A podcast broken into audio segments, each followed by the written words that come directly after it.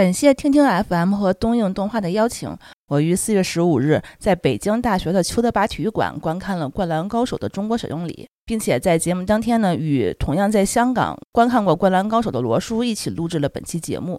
所以节目中呢会涉及到大量的剧透，建议大家在观看过电影之后再收听本期节目。本节目由津津乐道制作播出。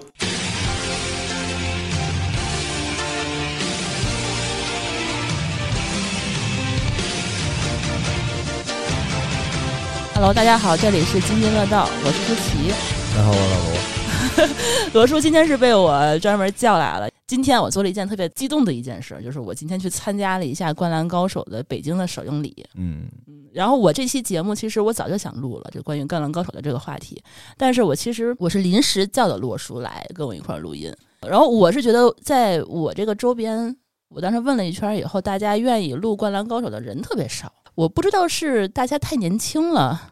还是 还是怎样？大家是不爱看这个节目吗？还是怎样的？因为后来发现，我这个年纪的人看的还是蛮多的，但是现在的这个九零后们好像就是稍微差一点了。我觉得这可能有几个原因吧。嗯，首先，真正的灌篮迷，你得是个漫画迷，喜欢井上雄彦，对吧？这是一条路线。当然，这里面又。刚才咱俩说了，得拆分出喜欢漫画的还是喜欢动画的。对，甚至漫画和动画之间是有 beef 的，它不是那么简单的事儿。这是第一件事情。第二件事情呢，你得喜欢看篮球，喜欢篮球，喜欢篮球。对对。第三呢，你得喜欢打篮球，这个挺重要的。只有打球的人才能分得出来《灌篮高手》里边的这些细节，包括井上雄彦在画的过程中的那种成长，里边有很多预见性的东西，比如。抛一个特别简单的梗啊，很多人都也看 NBA，也看了灌篮，就说樱木花道就是罗德曼嘛，红色头发什么的。那他原型对，但实际上还真不是这样，因为罗德曼是九七年才到公牛的，而在灌篮高手那个时候已经终结了。是的，对，所以其实。应该是罗德曼看了《灌篮高手》之后 染的头发是吗？对，因为当时《灌篮高手》开始连载的时候，罗德曼还在活塞，完全不是樱木花道那个红头的样子。所以这个你要是往深了研究，还挺好玩的。所以你看，又得是漫画迷，又得喜欢篮球，还有就是可能你得喜欢球鞋，喜欢这种文化，而且又中二又热血，所有东西加在一起，可能才能造就一个真正的灌篮的一个迷。而且他的年纪不能太小，我觉得。对。他中间是不是有一段断档？因为我是从初中的时候开始看这个动画。嗯。那个时候我记得是，呃，我不知道罗叔你那个时候你是先看动画还是先看的漫画？我们那个年代的人都是从动画先开始入手的。嗯。当时天津的地方台开始每天晚上在六点半的时候准时放一集动画片，然后放完了以后是七点钟开始放新闻联播嘛。然后我们那个时候正好是上初中的年纪，后来就有一段时间的话，这个东西就看不到了。然后漫画我也不知道是哪年引进到国内的，这个您知道吗？其实盗版来的比较快，嗯，对，正版差不多应该是两千零几年才进来的，湖南文艺进来的。之前大家看的很多都是盗版的，而且最早我看的那个版本叫《男儿当入樽》。港版怎么连翻译的名字都不一样了？对，咱们这边一开始叫《篮球飞人》，后来才叫的《灌篮高手》，有好几个版本。那他当时跟那个动画片的名字也不是说是完全一样。对，就好几个版本，甚至这个动画的 beef 一说又麻烦了。九上学院因为是非常非常讨厌这个动画啊，是。对，所以其实我觉得，当然了，现在就合家欢嘛，大家也不用拉这个鄙视链了。但实际上，它还是无论是你从漫画入手，还是从动画入手，你都接触到了一个作品。但是呢，基本上到最后都是殊途同归，大家都是动画、漫画大电影，或者是漫画、动画，到最后都是您今天刚看的这个大电影。对，你是先看的，我是先看的漫画。哦，那还是哪年的事儿了？我觉得岁数比你大几十岁啊？是吗？你有那么吗？这么大吗？共和国同龄人。哦，那你看他的话，应该都是上大学了。初中的时候，因为你知道他的漫画是九七年、九六年就已经结束了。对对。所以他非常的早。那个时候我家里有朋友在香港做生意，嗯，所以当时就是他带过来了，说香港最火的漫画叫《男儿当入樽》。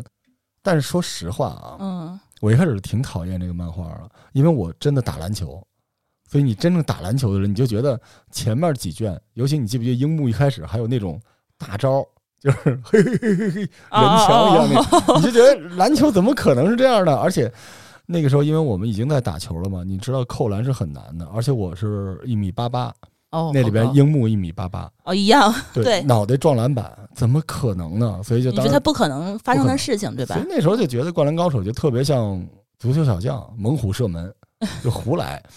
胡说八道。对，可是画着画着，我觉得井上雄彦进入状态了。嗯，一开始他可能也是想迎合，而且你知道那个时候日本的篮球根本就不行，他画这个漫画的目的是不是也是其实自己喜欢篮球，希望说是能够让这个篮球给这些当年的孩子们一些影响啊？他一开始可能没想这么多，但他嗯确实喜欢。我给你爆个料，我还跟他打过球，你在日本的时候吗？对他差不多到我膝盖那儿吧。啊，没有没有，啥？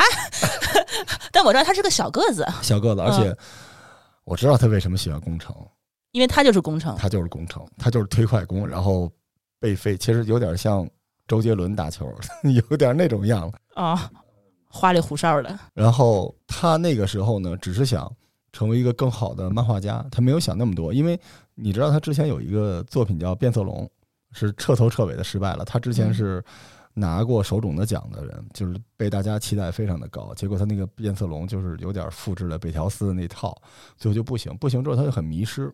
他不知道自己该怎么办了，因为一开始你光环那么大，结果突然你的作品被腰斩了，所以有人跟他说说，那你一开始的初心是什么？他最早画的是一个打篮球的故事，所以他说那我就画回那个故事，就这样才跌跌撞撞之间开始了灌篮。所以灌篮一开始并不是他诚意满满、志得意满，或者说他就是有非常强的信心去做的那么一个一个项目，但是做着做着他自己就进入那个状态了。所以到最后灌篮结束的时候，其实你想想看，九六年距离现在已经二十多年了，对吧？但那之后，井上雄彦做了很多对于日本篮坛或者对于整个东亚世界的青少年的篮球非常重要的一些事情，比如说他把日本的两个篮球联赛合成了一个，就是由他来一手推进的。然后呢，日本的每次的全明星或者一些比较重要的篮球比赛，都由他去画会看。就日本的国家队每一个人的样子宣发全是井上雄彦。然后日本的青少年打篮球有一个基金送到美国去，应该就是灌篮高手基金对吧？对，但是呢，那个有点抠门啊，就是听着特别伟大，但每年呢只送一个，哦 只，只能送一个。你要说到这个基金，前两天我还被剧透了，就是因为咱知道《灌篮高手》的电影有剧透啊，下边啊，就工工程其实是被送到美国去了，然后他们就说好像是井上雄彦给他送过去的，因为他之前好些在线下宣发他那个基金的一个海报，上面都会用工程的这个照片去做这个背景。我其实挺能理解的，因为工程就是我们每一个普通的人。嗯，之前我节目里边跟台湾的朱元硕老师，他是最早的 NBA 的球评，我们做的，我们都聊过，工程其实是整个湘北最弱的一环，对，而且也是湘北你可以分嘛，他球队里面有那种非常有天赋，或者说非常努力，但是工程就属于一般天赋、一般努力的那种类型，而且在日本的高校联赛里边也是属于一个中档的球员，但是他就特别让人能代入，觉得你也可以嘛。嗯。所以其实当时井上关于这个高中的篮球的这个灌篮高手基金的 slogan 就是让平凡的你去再搏一把，所以他会放这个。如果你说他放流川枫呢，很多人就望而却步了嘛。今天就是我去翻小红书，就好多人看到在这个首映礼的时候说，我原来是工程作为主角儿，好多人他其实不太想去看，因为其实我们年少的时候，主角儿都是流川枫，都是樱木花道，就是这些热血青年们嗯。但工程其实，在整部的漫画和动画里面，对他的背景的交代其实非常非常少。是我有印象的，可能就是他跟三井打架，打架，然后追才子没了。大家对他这个人其实喜欢不起来，我觉得。其实咱们看湘北打的这几场比赛吧，整个嗯灌篮高手里边，每一场里边湘北最大的弱点都是工程，而且工程每一次都对上了敌人最强的那个位置，比如说海南大，工程居然要对木申一，嗯，木神一应该是他们全国数一数二顶级的，对全国的头号应该是头号的 PG 了嘛。然后打襄阳对上了藤真健司，虽然人没上，一上就给你来一三分，那是他自己勾搭上来的，对吧？你非得让他上，他就上了。嗯，所以其实到后来打陵南的时候，仙道章改打 PG 了，打了一阵子控卫，然后一直到最后他打大阪的这个球队的时候，对吧？他对的那个王牌杀手啊到最后四号，四号，嗯到最后打这个申京，每一场，你知道湘北这个球队其实它不是一个很好的球队，就是从球队的配置上来说，因为它嗯团队的打法其实是跑轰，他其实没有特别强的内外内外 inside out 这些设置，他完全是靠快攻两翼齐飞，所以实际上如果落阵地战的话。攻城是压力最大的，因为从日本的高中篮球来说，你知道打篮球你也打球对吧？我打打比赛的，控卫的，尤其是水平没有那么高的情况下，球在控卫的手里是最多的。对，一旦里边儿传导不起来的话，控卫是要出手的，而攻城没有三分，所以实际上他是从头到尾都被压制了那么一个人。其实工程他自己本身有很多弱点，他首先最大的一个缺陷应该就是他的身高太矮了，一米六八，啊，这还没我高呢。你想我一米七二，嗯，他相当于是又瘦又小。然后其次的一个弱点就是他就身高矮，呃，就是他体重肯定不足对，对抗也不行。啊、肌肉量肯定不行，就是别人一一跟他一碰，他就躺那儿了。嗯然后第三一点就是他肯定投球不太行，就是说远远距离好像不太没篮儿，行。没篮儿，就是嗯没篮儿，所以印象里头，漫画里头他所有得分的都是上篮儿。跑快攻。所以你知道，他对于一个正常的球队来说，他应该是一个替补。第六人的位置，为什么？因为你知道，一旦进入阵地战，或者说就不算阵地战吧，半落阵地的时候，你的控卫是一定要这个带球奔着篮去做杀造杀伤的，因为你有嗯突击能力，因为你有突击能力，导致就会有人补防，这个时候你的突分才有价值。嗯，但你攻城那么小的个儿，你突都突不进去，你怎么突分？你看整个湘北的比赛里边，攻城的那种漂亮的传球，全是快攻中啊，传出来的，是根本就没有说阵地战他突进去再传出来。你看湘北为什么说这个球队不是一个很好的球队？他只有一个半的突击手，那个一个就是流川枫，嗯，那半个是三井寿，他能突那一步。但是三井因为他体能和爆发力不行，他基本上你想就是三分把人点起来，往里一突一传没了。嗯，你想五个人的球队，只有一个半的人能突击，而且最惨的是这一个半的人恰恰就是湘北全部的外线火力，不可思议吧？投三分的人要做突破，是的，他们其实他得分的点其实很有限。所以这球队怎么打？没法破任何的阵地防守，没法破，只能靠赤木刚宪往里面打。但这个时刻，inside out 应该是后卫把球给到中锋，中锋打不了再给后卫，后卫就投了。但是湘北不是的，是后卫给了中锋，中锋再给三井寿。那这个时候攻城什么用都没有，这就导致每次湘北的赤木都会被人给包夹。嗯所以这就是工程的一个巨大的问题。但是你看，很多人都说《灌篮高手》非常的燃，为什么燃？如果你一直是流川枫，你不燃，你恰恰因为你是工程，你能在被人暴揍的同时还别人一拳。你看他打三井的时候不就那样吗？嗯所有人打他，他不管，他只打三井。哎，对他这个打架让我印象非常深刻，就是直击目标。对，嗯，稳准狠。我可能碾压不了你，我天赋也有限，对吧？嗯但是我就要给你这一下，哪怕只是一瞬间，我也要把我自己就孙悟空借王权，日本特选来这个哈，就那一瞬间以弱胜强。我觉得所有的以弱胜强，小小的一个湖光，可能就是燃的那个原因。所以虽然很多人都去看三井寿，但其实三井寿起码在国中时期还是 MVP 的级别，但是宫城就从头到尾都什么都不是。对，宫城他这人物特点就是在之前的动画和漫画之间没有特别交代，但是我记得好像是有一个非常小的一个井上雄彦的短片吧，嗯算是一个番番外的一个小小漫画，它其实介绍了一点点他的这个身世和背景，就是他的哥哥。当时是因为一场意外，好像就再也没有回来，所以他就一直坐在他哥哥之前经常待的那个小山洞里面，对，然后一直等他哥哥回来。然后呢，后来好像在那个山洞外面遇到了一个女孩儿，女孩儿当时很伤心的时候，把她的一个耳环扔到了海里，然后工程就一下子把那耳环从那个海里头给捞出来了，然后跟女孩就认识了以后，他自己把那个耳环自己扎了一个，然后给了小女孩一个耳环，然后他们一人一个。然后就这一件事情，是他可能从之前井上雄彦他的这个背景里面稍微描述了一些工程他自己本身的一些感情线和一些他的一些背景。我觉得大电影里边稍微剧透一点点，它就是嗯对您刚才说的这个耳环的这个片子也有一个补足。他并没有完整的把耳环装进来，但其实他也说了，工程是活在他哥哥的影子里边。对，这个就真的让人觉得井上雄彦在某一个时刻超越了《灌篮高手》。虽然整个这个电影，我只能说它不是你想象中的那种血脉喷张的《灌篮高手》，但是它里边又有一些小细节是超越了《灌篮高手》体育的范畴。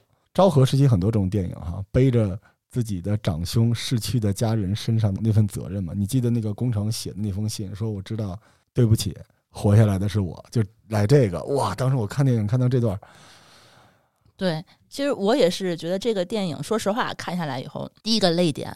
来的其实就是工程的这一个跟他妈妈的这个信，就他好像交代了很多他自己的痛苦和他的自己的内心的一些矛盾的点。他并不是像我们之前想的工程，他是一个小混混啊，或者中二哈啊，对对，是一个傻傻了吧唧，就是追妹子然后失败失什么失恋联盟的这么一个人。他好像是有一个非常复杂的这么一个成长的一个过程。然后这一部电影其实让我觉得很意外的，也是他其实交代的是工程他怎么从他自己的那个内心里面这种挣扎里面去完成他自己的这个哥哥的遗愿。是啊，其实他并不是他自己喜欢打篮球，是他哥哥喜欢打篮球。他其实是因为哥哥不在了，所以一直觉得自己想念哥哥。他其实也是有一种深深的一个自责在心里面，因为哥哥走之前他说了一句：“你再也不要回来。”然后哥哥就再也没有回来。就这一点的话，是让我觉得，哦，他这个电影其实想告诉我们的一些比较深的东西，是之前其实漫画里头和动画里面其实都没有告诉我们的。那这一部电影，我今天就整个看下来以后，会觉得它的节奏其实跟之前的节奏是完全不一致的。你有没有感觉？之前我们看那个看漫画也好看动画也好，它起码它一场比赛是一个非常完整的一场比赛。但是它这一部有点像是一个它的背景故事，它的一个身世的整个的一个整体的一个介绍。嗯，《冰与火之歌》嘛。嗯，我当时是跑到香港去看的，我进了电影院我就惊了，一上来就上比赛。哎，是，就是砰砰砰砰砰就打，废话都没有，连头天晚上那个镜头都没有。我觉得怎么也要从头天晚上大家去看焦急看电影，然后怎么睡不着觉的时候说起，结果就直接上比赛了。可是中间就不断的跳出跳出，但是其实我在想哈，嗯，可能不同的人看灌篮不一样，可能有些人没看过的，那我们也不能剥夺人家的感受。但是我们这些老的灌篮迷能看到井上的变化。嗯，井上学员在访谈里面说过，就他原来喜欢樱木，喜欢流川，因为喜欢那种盖世英雄。他画《灌篮高手》的时候是二十二岁，好年轻，二十六岁已经终结了这个片子。所以那个时候他就觉得这个世界上是有那种无坚不摧的力量，然后我命由我不由天嘛，喜欢那种东西。但到现在。他觉得真正能传递精神的，不是说一个大英雄的那种举世无双的能力，而是一个平凡的人克服困难的那种勇气。所以，其实我在录那个节目说《再见了青春》，青春里边不是比赛的输赢，不是灌篮高手，青春真正的伤痛是家人亲情，就像工程他们遇到这种不可逆转的事情，才是青春。所以你看，这个片子到最后，他加了一部分工程后来的一些事情。最感人的，其实对我来说不是他去了美国，而是那之前在海滩上，啊，然后跟他妈坐在那个地方，就好像篮球只是某一个圈层里边的一种表现的方式，它只是像音乐、像诗歌、像文字一样一种表现方式。但真正的青春的伤痛，关于家人的期待、自己给自己的压力，以及迷茫时期不知道怎么处理那些能力，甚至也也有那么一瞬间想过投海。他跳到那个海里边去，他也想过这些东西，他过来了。所以篮球真正的价值不是输赢，是帮助你。你像我们这些喜欢篮球的人也是，就是他给你一种途径，让你克服你的困难。所以那个我觉得是井上到整个这个电影里边，他想讲的那个故事，其实也是一个简单的故事。所以很多人喜欢看帅的东西，就会在这个电影里边会跟他想的不太一样。是是是吧？是。所以一开始大家期待的是一个。青春的一个延续，嗯，可能是因为那班列车当时要发车了，我们一直在等，等它到站啊，等它开场。其实我们今天就是我这场首映的时候，我觉得它这个国内这个首映礼确实给我的印象还蛮深刻的，因为这个首映礼其实是在北大的那个邱德拔体育场去直接看的，现场大概我目测啊，起码得有一两千人。哇，他把整个体育场改造成了一个电影院，竖起了一块长二十七米的巨幕在体育场里面。然后，就是这是我第一次在体育场里头跟这么多人一块儿去看电影。我觉得这个，我不知道你能不能体会这种感觉。就入场的时候，是那个那个感觉，有点像《灌篮高手》片头，他那个经典片头一开场，然后大家拿着那个应援棒，然后那个给湘北加油。特别像那个场面，因为我当时正好坐在侧面，然后看到那个下面所有的观众，然后看到那个灯光在全场环绕了一下，然后我会觉得我是在跟所有人在一起看一场比赛，看了一场等了二十多年的一场比赛，就是终于全国大赛要开始打了。但是他其实交代给我们的并不仅仅是这一场比赛。他交代的是一个整个的一个人生，我甚至怀疑他是不是就是井上雄彦他自己本人的人生，因为他好像也是单亲，他也喜欢打篮球，他也是一个小个子，所以我一直觉得他一定是通过这个电影，其实希望告诉我们什么东西。我今天过来之前，您不是可给我发了一个那个电影院现场吗？啊，这真的还挺好看的。对，而且我觉得他们很懂啊，因为这个。今年有一个特别大的口号哈，像我们这种倒霉的投资公司啊，叫“开年即决战”。今年很多在公司里边人，大家都经历过这个，因为今年比较特别嘛，大家就是想一上来就努力奋斗这样。所以这个电影院营造的那个氛围，恰恰就是这个电影的氛围，就是你一上来就在篮球的比赛场里边，对，你在场里边，你在现场。我想这也是井上学院想让大家感受到的，你正在一个高速运转一个现场。嗯，但是在这个电影公映之前，井上接受过一次访问，啊，就是你之前是十年之间一直有人求他说去做一个这样，他不做，为什么今年要做？井上当时说，嗯，他虽然是一个固执的人，但是他也知道有很多人对于《灌篮高手》是有遗憾的，哦，戛然而止，无论是动画和漫画都有遗憾。当然，这个我一直觉得有点此地无银三百两。他说他那个漫画的终结跟这个动画他不喜欢没有关系。你要真没关系，你说这干啥是吧？但是好像应该是跟他那个《Jump》周刊应该是闹掰了吧？他一直澄清没有。嗯。但是呢，这个是吧？咱们也对对，没法直接说，没法直接说。但是呢，井上说，我知道这件事情让很多读者有遗憾，所以我今年想选一种方式给大家一个交代。这个方式就叫再会，就是不是我们说的再见的意思，而是我们再相遇一次。而这个相遇，我想告诉大家要加油，因为经历了疫情，我想让你们能够振奋起来。所以井上就是做了一个好事儿。他虽然是一个很孤高孤僻的人，但是他觉得如果他做的东西能够给人传递力量，他就想做，而且也想回报。所以是特别温暖的前提之下开始的这个电影。所以在电影里边，你知道，他说，就像我刚才跟您说的，就是他不太想去做那种。盖世英雄了，因为他自己亲口说说，你看樱木和流川这两个人未来大家都能想见，对吧？而赤木和三井未来的他们之间的路也有，但只有工程是迷茫的，被夹住的，所以他就想用工程来告诉大家，我们每个人都有很多不可说的困难要去克服。他想展示的就是一个普通的人怎么克服了困难。所以为什么这个片子是工程作为主线？因为你想，我们周围的人就就有灌篮这样的人。我我给你举个例子啊，比如说。你身边有没有那种家境特别好、学习又棒，然后就可以出国？哎，流川枫，对不对？对对，人家未来有什么可担心的？人家日本第一高中生，人要去美国，对吧？嗯。你再看赤木刚宪，那家境也很好。你看那个房子，他是学霸，而且房子是别墅啊！你忘了，他不是简单的一户建啊！他那个漫画里都看出来了，他学霸，虽然上不了这个深井体育大，但是人家。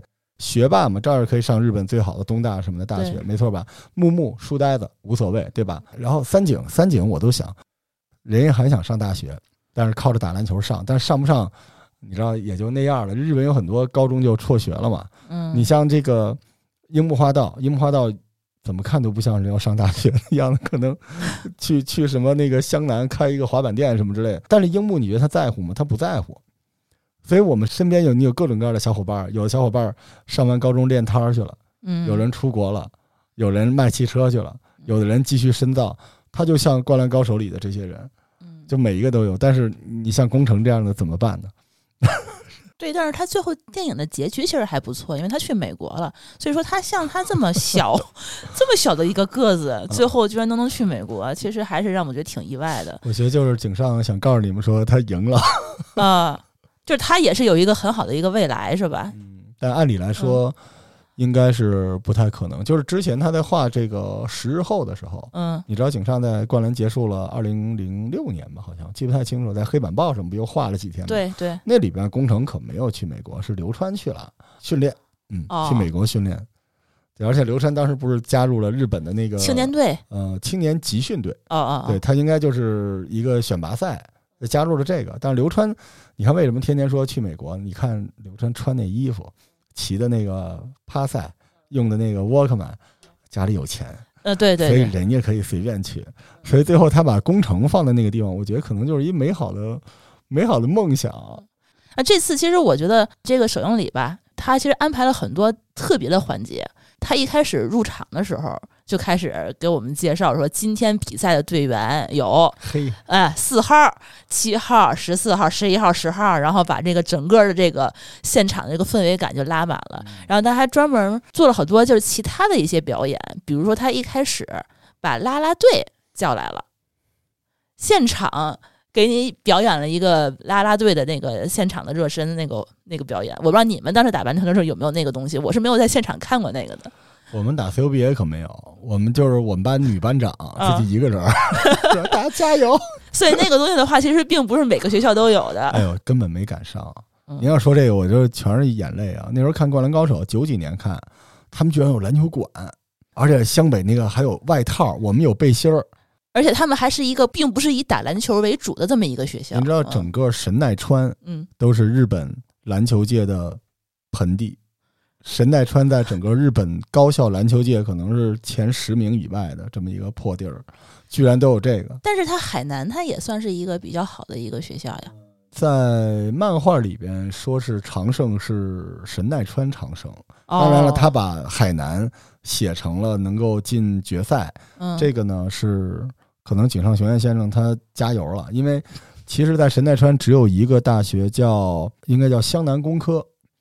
湘南工科这个学校在井上雄彦画这个漫画那个阶段里边进过一次全国四强，其他时间就是完全不行，啊所以其实是很弱的队。然后居然都有篮球馆，还有经理，然后还有队服，而且关键你知道那个时候，我不知道你打篮球的时候是已经什么时候了，但对我们来说，一帮人穿着队服，然后拎着包去另外一个城市看人打球，我的天哪！那个，你像我们这帮人都是骑着自行车，对吧？骑自行车，然后还有队服，我们那队服都，我记得我们那时候五中啊，我们打那个高中联赛是北京第三呢，那我们背心都是自己掏钱买，啊，太都不是学校给的，学校没钱，对不起。然后我们那时候学校的有篮球馆，不给篮球队用，那是干嘛用啊？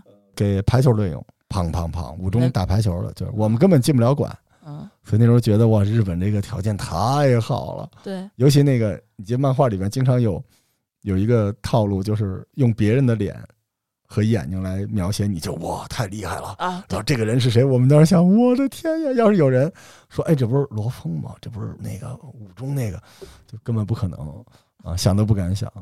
所以你刚才说那个什么啦啦队，什么全是眼泪啊！我们 我们真的高中联赛打到决赛，打了十几场进决赛，我们才第一次进馆，然后我们还输了，因为没在篮球馆里打过球。你知道，篮篮球馆那个地面，嗯，你打你知道的，你踩上去都是暄乎的，当时都腿软。那时候我怎么怎么是这种样子？然后我们当时特丢人哈，一整个篮球队，人家那边热身，我们在地上搓那个鞋，想搓出那个吱吱吱的那个声音。哇，原来是这样的，从来没听说过。没听说。然后球在篮球馆，如果你那个球馆保养的不太好的话，球弹起来的高度都是不够的，嗯，全是血泪。然后觉得日本篮球怎么啊，这太幸福了，还还有妹子给你加油，别做梦了，我 他其实现场还有好多人 cosplay 那个流川枫的那个加油团，长得也是那样的吗？对比的要好很多哦，。那就行。今天现场还挺好玩的，有好多人 cosplay，然后有一个我觉得最像是 cosplay 才子的哦，一个小妹子，专门把头发然后加成卷然后哦戴了一个那个小帽子，嘿然后穿了一个蓝色的那个她那个紧身的那个运动短裤。哦，我这一眼就看出来了。然后就是旁边有一个人穿着一个十一号的那个流川枫的一个队服，他就拿一个扇子啪啪在那打他脑袋，然后我觉得还特别好玩。然后现场还有人，嗯，印象深刻是 cosplay 樱木军团的，哎，那个挺帅的哈。你看见了那张照片了吗？对，我在网上看到那个胖子叫啥？高公望啊，长得真的是一模一样。我跟你说，现在我们这波人出去 cos 都是高公望，全都那德行。他那个眼镜儿，他就是一个三角的一个眼镜儿。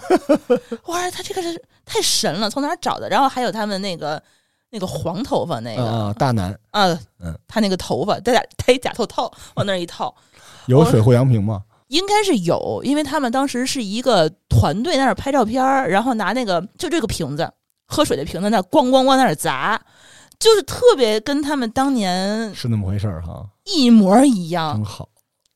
后来我就是因为我离太远了，我没把它拍下来。我觉得哇塞，这这帮子孩子们还蛮有感觉的。所以你现场感他已经其实拉满了。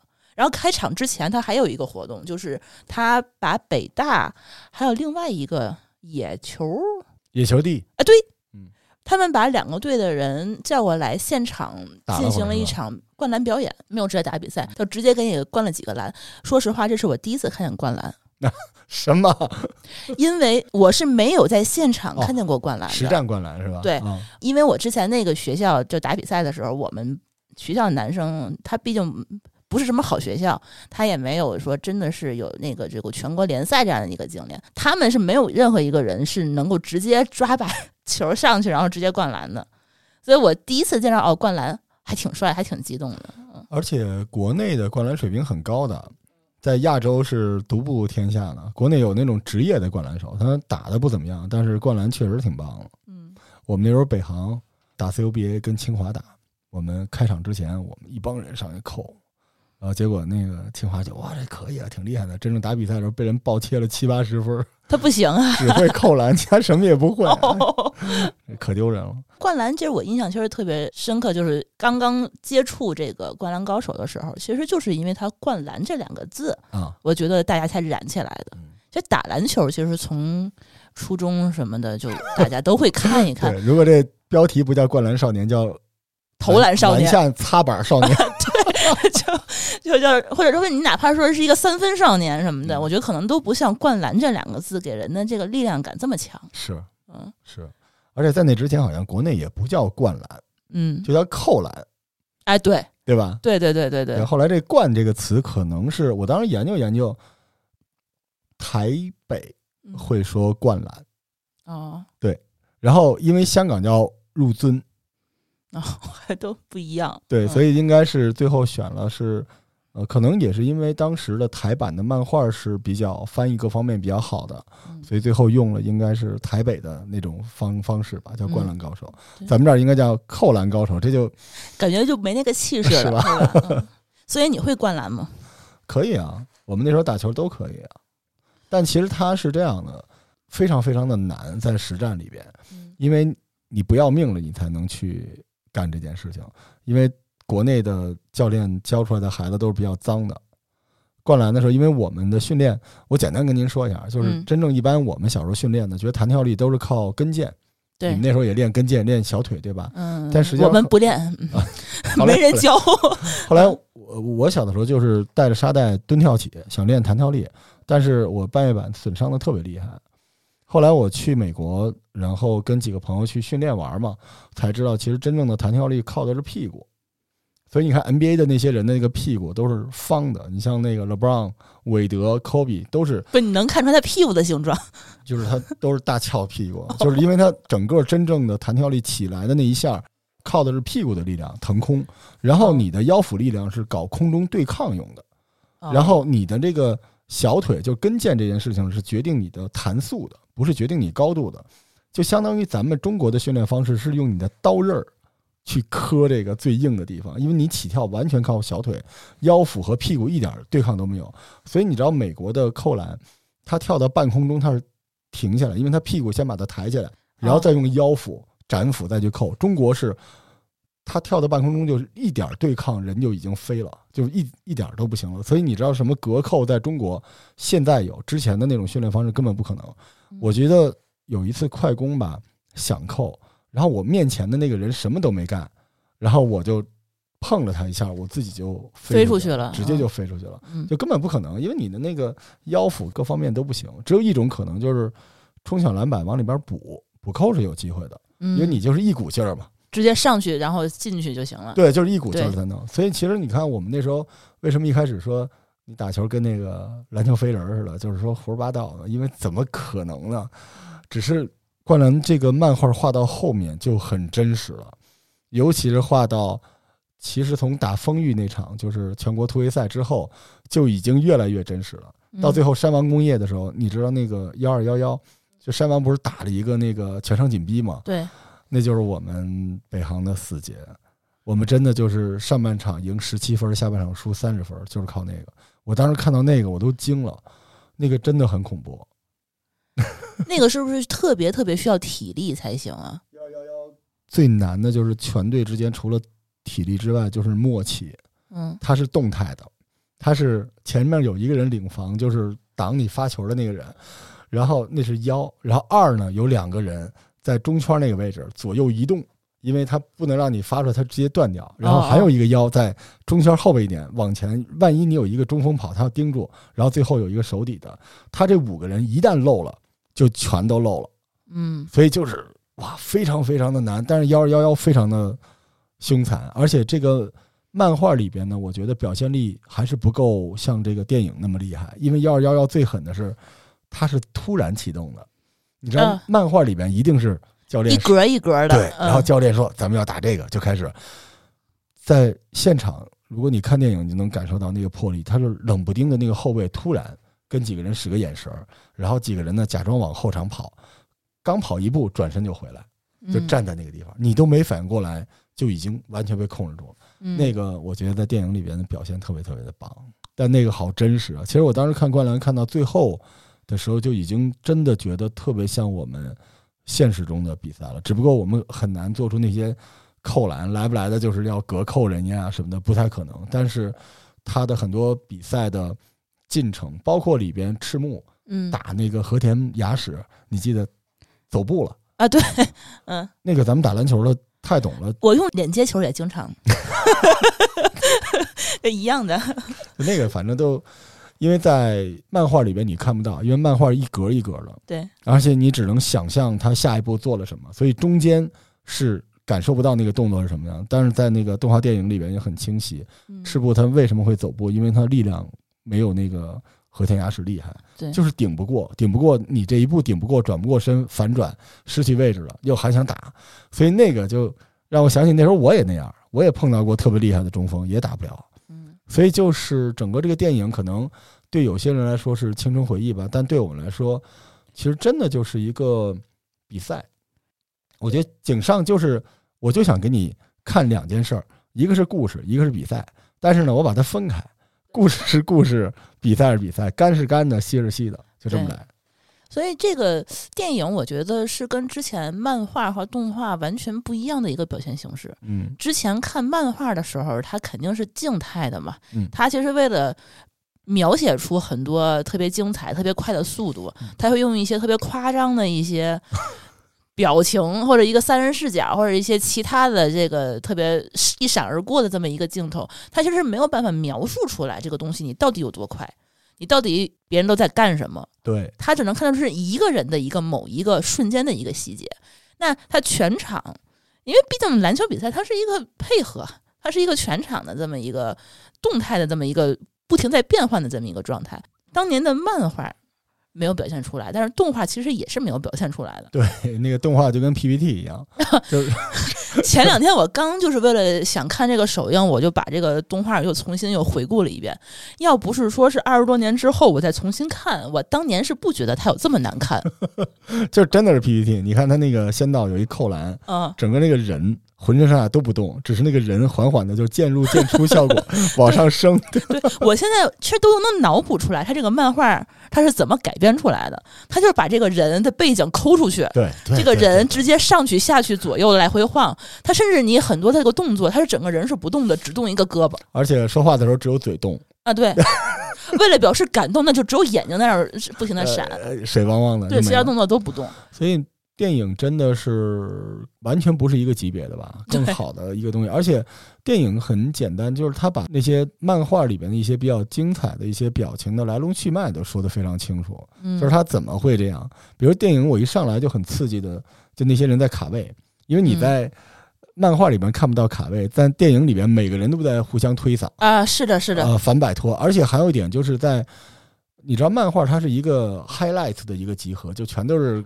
高光镜头，对吧？对，但是在那个动画里边，场上五个人、十个人，他们的表情、汗水，然后影子和跑动是同时在发生的。而且不光是现场，它背景后面所有的这些人此刻在发生什么，其实他都能通过一个镜头，整个把你这个现场感都给你拉出来。对，它如实的反映了场上在干什么。我觉得这个是一个对于我们这种老的灌篮迷来说，简直就是盛宴。对，因为你记得有一个很燃的阶段，就一连串的三井不停的进三分，对就，到最后时刻。但实际上你会想，在漫画里面，说实话有一点点的失焦，因为漫画里面就是他怎么会这样？这个球难道只是在他们几个人之间？我跟你说啊，整个《灌篮高手》就是漫画加动画，我看下来，我一直不太理解三井这个人到底在场上除了投投 三分，他还在干嘛？对对，他在哪儿？他干嘛呢？他从来没有说是画出来过一整个你的三分是怎么投出来的。没错，没错。他好像就是觉得你就是在那个地方，没有人防你，然后就传过去你就进了。哎，你说这太形象，其实就是相当于三井是一塔防，对，就不管在怎么就有有人瞎就不管你，你就能投进三分？你看那个电影里面交代的特别清楚，对吧？三井从后场往前跑，我印象特别深。呃，首先啊，它很真实。你像动画里边一般拍二十多下都过不了半场，但是他那里边我数着，我也是变态啊，工程拍了五下就已经到对方的三分线附近了。然后三井是先被工程挡了一个掩护，往一边跑，紧接着呢又被赤木挡了一下，有一个反跑。嗯，两次反跑之后，流川从三井的正面切过去，又吸引走了一个人，他的空位才出现。嗯，这就是非常非常的真实。就我觉得啊，我觉得灌篮原来没有这么好，是井上变好了。我甚至觉得他原来脑海中有些东西是没有那么合理的，他只是用一个又一个的 key point 让你觉得特别特别好。但是他这次他真的下功夫了。对。你要这么说，其实我是觉得他的这种整体的这个配合，其实也通过这个电影表现出来了比。原来都强了。湘北居然有双掩护，原来然后有好几个挡拆，对 我这之前我是没有在漫画里头看出来有挡拆这么一非常少。嗯呃，湘北挡拆只有一个可能，就是赤木挡，然后三井投。你发现了吗？嗯因为呃，樱木是抢篮板在投，然后宫城呢不进去，嗯对，然后他在外面流川不需要挡拆，流流川 流川就是任你谁来我都能就是一步过掉。，嗯其实灌篮在早期他会给人一个特别大的一个误导，嗯，就是你必须要把人过掉。这你又不是足球下底传中，对吧？你其实不用把人过掉，你就可以做动作。但是湘北那里边每一个人都是嗯干掉、生吞活剥了对方的人，完成下一个技术动作。嗯，对但是，在这个电影里边，你觉得，如果你之前没有看过这个漫画，你直接看这个，那你其实是拔高了那个漫画。是，然后现场感也很好。是我记得有一个特别大的印象，就是它是中间儿有一个镜头是本来它就是一个上帝视角，能够照到整个球场球场，它嗯观众席，然后中间是一个那个比赛场地嘛。然后我们现在本来也是在一个体育馆里头围着去看它这个屏幕，所以说它其实我们已经把自己变成了这个电影的一部分。观众席的延伸呢。对它这个，我们已经从观众席里面一直延伸到外面，我们就像坐在现场的这些人一样，我们拿着应援棒，然后我们穿着湘北的队衣，然后我们去跟他这些现场人一起看一个球一个球一个球的进，但是也也是一个球球一个球的丢啊，哎，我 我突然想起来，你知道日本是怎么看的吗？嗯日本有一个，但是在网上应该没有那个视频，可能将来会有。我一个朋友给我拍的，在现场的时候，他们的那些人就真的是日本人，是在那儿加油的，给湘北。嗯，因为这个画面它留出了给你加油的时间，它有一些画面是暂停的时候，它是镜头拉远，然后再拉进去，嗯所以当时在暂停的过程中，日本那些观影的人就拿那个瓶子哐哐哐哐哐哐，就那样，就这个气氛真的是拉满了。而且我觉得井上他就想要这个真实的一个转播的视角，他不嗯想要原来的漫画的那个在不同的人的这个目光中间来回切换那种视角。这个的好处就是很真实，节奏很好，但是也有坏处，那个镜头没有了。哪个镜头？樱木跟晴子的那个镜头，哦，这次绝不是说谎，我那个镜头，唉，哎，这个这就是我想吐槽的另外一个点，就是他这个漫画虽然说给我们带回来的是一场比赛，嗯，它其实，嗯，这个初心我觉得能够理解，就是说我之前通过呃之前的旧技术、旧漫画或者是旧旧动画这些没法没法实现的这样的一个手法，我通过这个电影现在这种技术，我能够带给你之前从来没有看到过的这些东西，但是。我觉得又丢掉了我之前一直所期待的那些东西，嗯比如说就是他漫画里头能够体现出来那些心理戏，对，就是有大量的一个都没有了。从球员本身或者从呃其他的观战的人眼中的那些东西全都没有，因为他就想让你集中在场内，对。就运动员的那个转播视角对。很清楚。如果是那样的话，你是听不见樱木怎么想，赤木怎么想，对，然后海南的阿木是怎么说的，去给你补充，去给你去解说都没有，所以他现场唯一能够看到的就是球拍地的声音，嗯，然后鞋子移动的声音，然后大家喘息的声音，这些东西的话是被放大掉的。哎你知道我在邪恶的揣测一个事儿，井上雄彦这人呢，处女座哈，哦，我我老觉得我跟他有点儿心有戚戚，他就是不喜欢之前的那个动画，我就是要来个新的。我就要做一个告诉你们我是能做比赛的。因为之前那个动画出来，很多人都吐槽，他说你这就是卡通，你这根本不是篮球比赛，所以他就想说，我告诉你比赛是什么样的。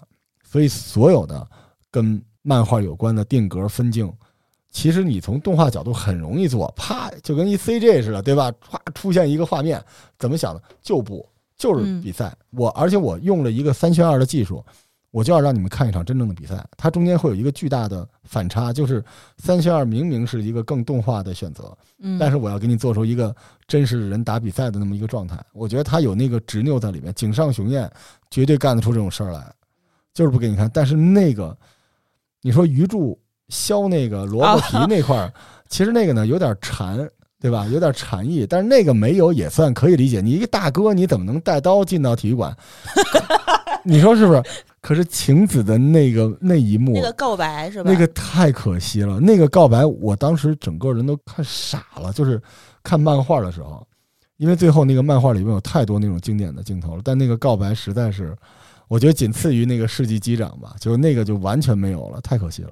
而且别说这个，晴子就没出现几下，晴子的戏份几乎就跟一个啦啦队没什么就拉特别大的区队眨了几次别。眼是吧？没了。对他其实相当于是删掉了整个的樱木的感情线，樱木在那里面就没有话，对，没说话，就人物弧光都没有，对对，对吧？相当于他可能怎么想的呢？就是说，你如果是一个二十年前没有看过《灌篮高手》的人，那你第一次来，那可能你就是一个湘北的一个支持者，嗯，我们来一起看一场聚精会神的比赛，一个扣人心弦的一个结尾。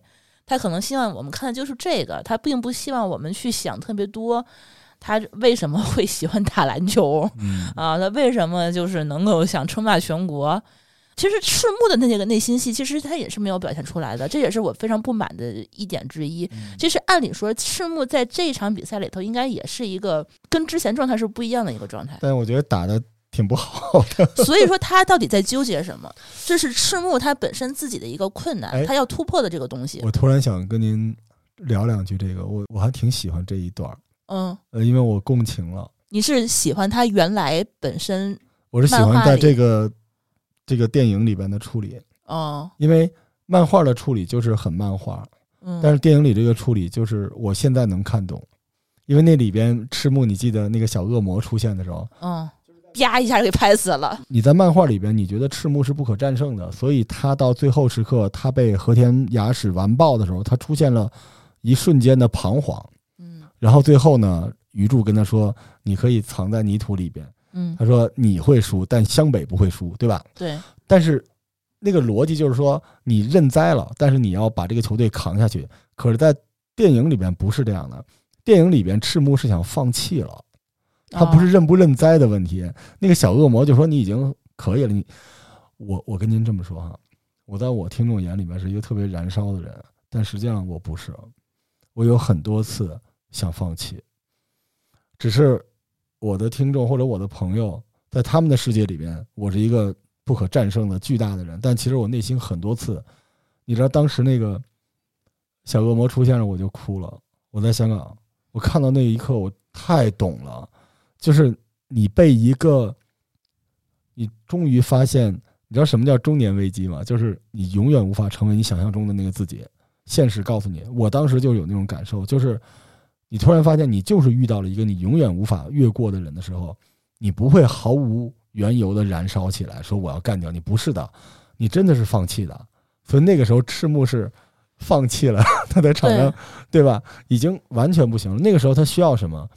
他需要的恰恰是伙伴，而不是他自己。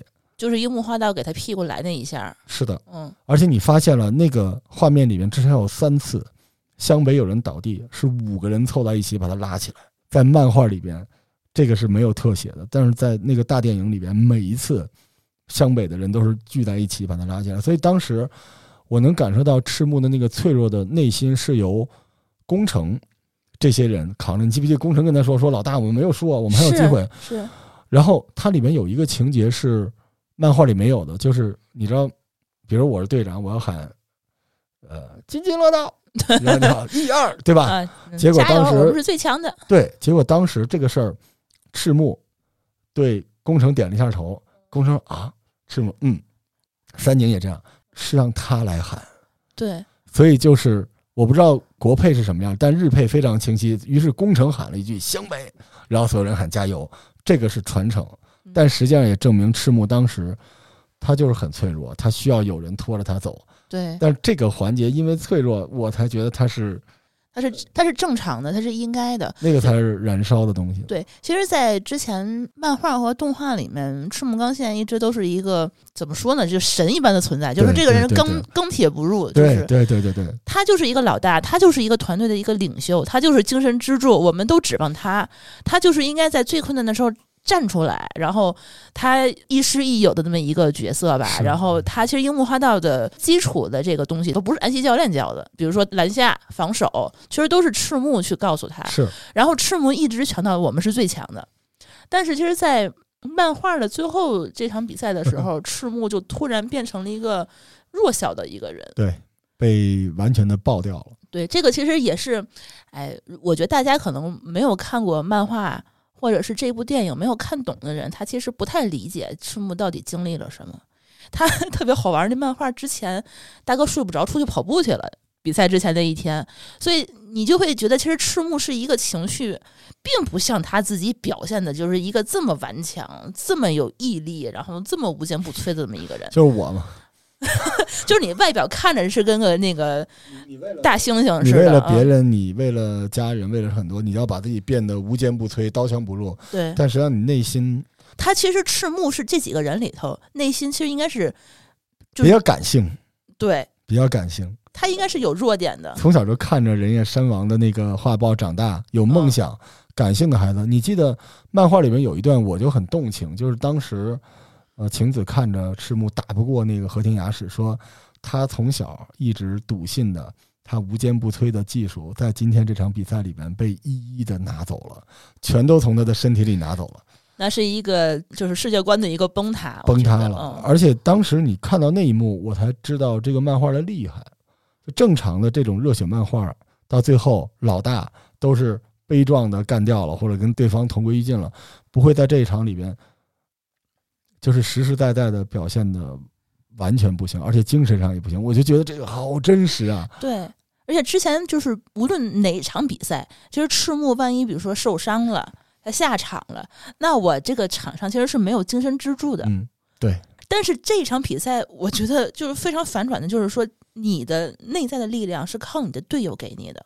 是靠樱木花道站在这个台子上，就 是对观众的喊说：“是我们一定要赢。”然后 来了他一下太，帅了，太帅了。然后你靠的是工程，工程给你传球，然后靠的是一些其他的队友，然后你给他的一些力量。所以说，哎，赤木刚宪这个人会觉得他变成了一个内心其实更真实的这么一个人。包括他其实最后没有上成这个深泽体育大学，是不是可能也跟他这个就就是是情绪化有一些关系？这场比赛他表现的非常非常的不好啊！你想想看，这场比赛就是，嗯，我觉得是他所有的比赛里面最糟糕的一场，他几乎就没干什么。他一开始前几个球应该是他他有十几分十几分、十几个篮板，嗯差不多有。但关键问题是，他被人完全给限制住了，对，而且导致他后来的防守也失位了。你看，有很多呃和田雅史进去的补防，他也没做到位。到最后是你记得樱木指挥他啊、说他一定不会传，对，然后他才去想起来，嗯，去防他。对，而且他很多进攻，比如说有一个突分的球到手里边了，反应半天没扣，等他起来的时候，结果被和田雅史造了一个进攻犯规等等之类的。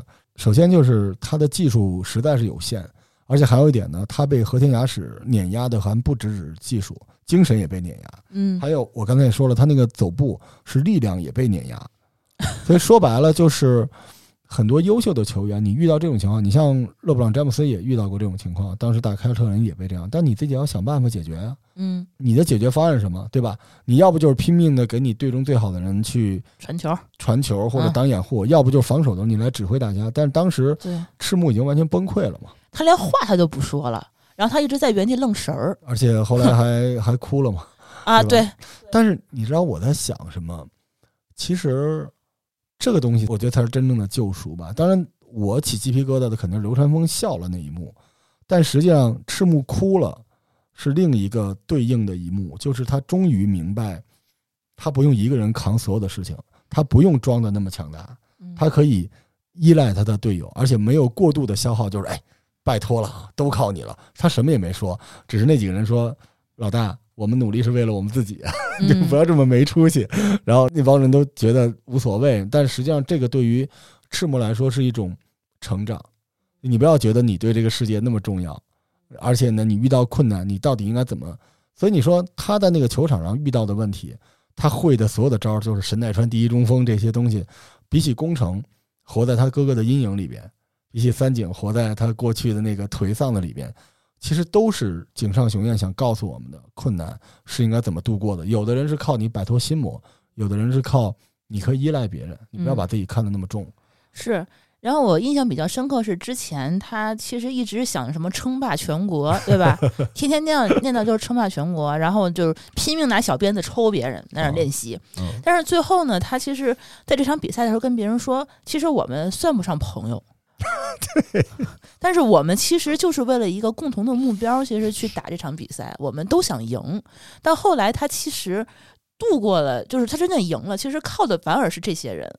其实我是觉得他也是想告诉我们，就是说我真的是认怂了，不行了。但是有朋友，我们是打配合的，而不是打自己这么一个单点。靠你这么一个中锋，你自己就是一个真正一个精神支柱。其实并不是，而是你赤木你弱下来了，但是我们整体。它是一个整个的一个球队，其实是一个整体的这一个配合、一个精神、一个默契。包括刘春峰跟樱木花道之前，就从来就没有，不可能，怎么还传球？唯一的两场传球都在这场比赛里。这个其实是印象最深刻，是因为他其实已经突破了之前自己的认知了。每个人都在突破，对吧？对，你像刘川也遇到了您刚才说的赤木的这种问题，就刘川也发现其实自己不是真正天上天下唯我独尊的那种人，他不是第一，他没法带动这个球队，因为刘川想追求的，他的格局应该是开了，对吧？你看我们每个人都可以顺着您这个思路聊一聊。嗯嗯赤木遇到的问题就是，你不是所有人的救世主，嗯，你是要依赖团队的。对，对，就是其实这个有时候你要碰到一个特别二的领导，他天天觉得自己是救世主，你感受一下，对吧？就或者是咱们录音的伙伴，他觉得就是他百分之九十五的流量都在他身上，你这怎么弄？啊，这是一种。别人得听他的，对，然后要不就是你像工程遇到的问题，就是他每一次遇到的那个人对他来说都是碾压的降维打击，嗯，但他明知自己是湘北最弱的，但他还是得，因为他的妞儿在场下也看着呢，对吧？你像三井，你说他最难受的是什么？他应该不是说看不上赤木这些人，他是嫉妒流川呀。因为我小的时候，我可是五十的老大，我赢过，我是 MVP。你想想看，这个是最难受的。你曾经如果没赢过，对吧？也就无所谓了。你曾经那么厉害，结果你到现在，你记不记得当时那个深泽体大来找赤木，然后羡慕的口水是吧？嗯，对吧？所以你看，三井要面临的就是我已经没有那么优秀了，那我怎么办？就每个人都要面临自己问题。而樱木花道什么？是一二傻子。对他只要解决什么问题呢？就是我就赢了这场比赛，然后我就可以追晴子，对吧？每个人都要解决自己的问题。但是刘川的问题是什么？就是他之前的格局就是一对一，所谓的想赢只是我想赢你，但是他升级成一个球队真正的领袖的时候，是我的比赛是要赢的。那这种情况之下，我应该怎么做？而且说实话。安西教练是非常不合格的教练。哎，你跟我想法特别一致。他就是一政委，嗯，你知道他他什么也没干，因为咱们一上来就说了，湘北这支球队最大的问题是，他唯二的外线火力也是他唯二的突击手，嗯，所以湘北这个球队是瘫痪的，只能在每个位置发起单挑。但是安西，你为什么不解决这个问题？你完全可以通过你的调度去解决问题，比如说流川和三井和宫城这三个人之间是怎么掩护双掩护，对吧？或者你你见过樱木给人挡掩护吗？从来没有，他可能没有人教过他挡拆这件事情。你说的非常对，而且不光是樱木，你看过三井挡拆吗？你看过流川挡拆吗？整个流川枫不可能给别人挡拆，湘北只有赤木刚宪一个人挡拆，但实际上你就算宫城良太太矮。嗯，但是对方也是矮的，你也应该有这很简单一个道理：突击弱的球队就多做双掩护。嗯，所以实际上安西啥也没干，结果到最后完全是靠刘川自己终于弄明白这件事儿了，他做了这个正确的选择，然后湘北就进化了。啊，所以我觉得每个人都在他想象的那条道路上获得了进化，因为刘川他想要的就是打球，他就是那种球痴，就只选打球，所以他就。能突破他原有的一对一，变成一个那样的，每一个人都能突破自己，所以这个可能就是井上想用灌篮告诉我们，就是篮球真的没有那么重要，但是你可以在篮球场上得到跟自己人生有关的解决困难、克服困难的某种能力吧。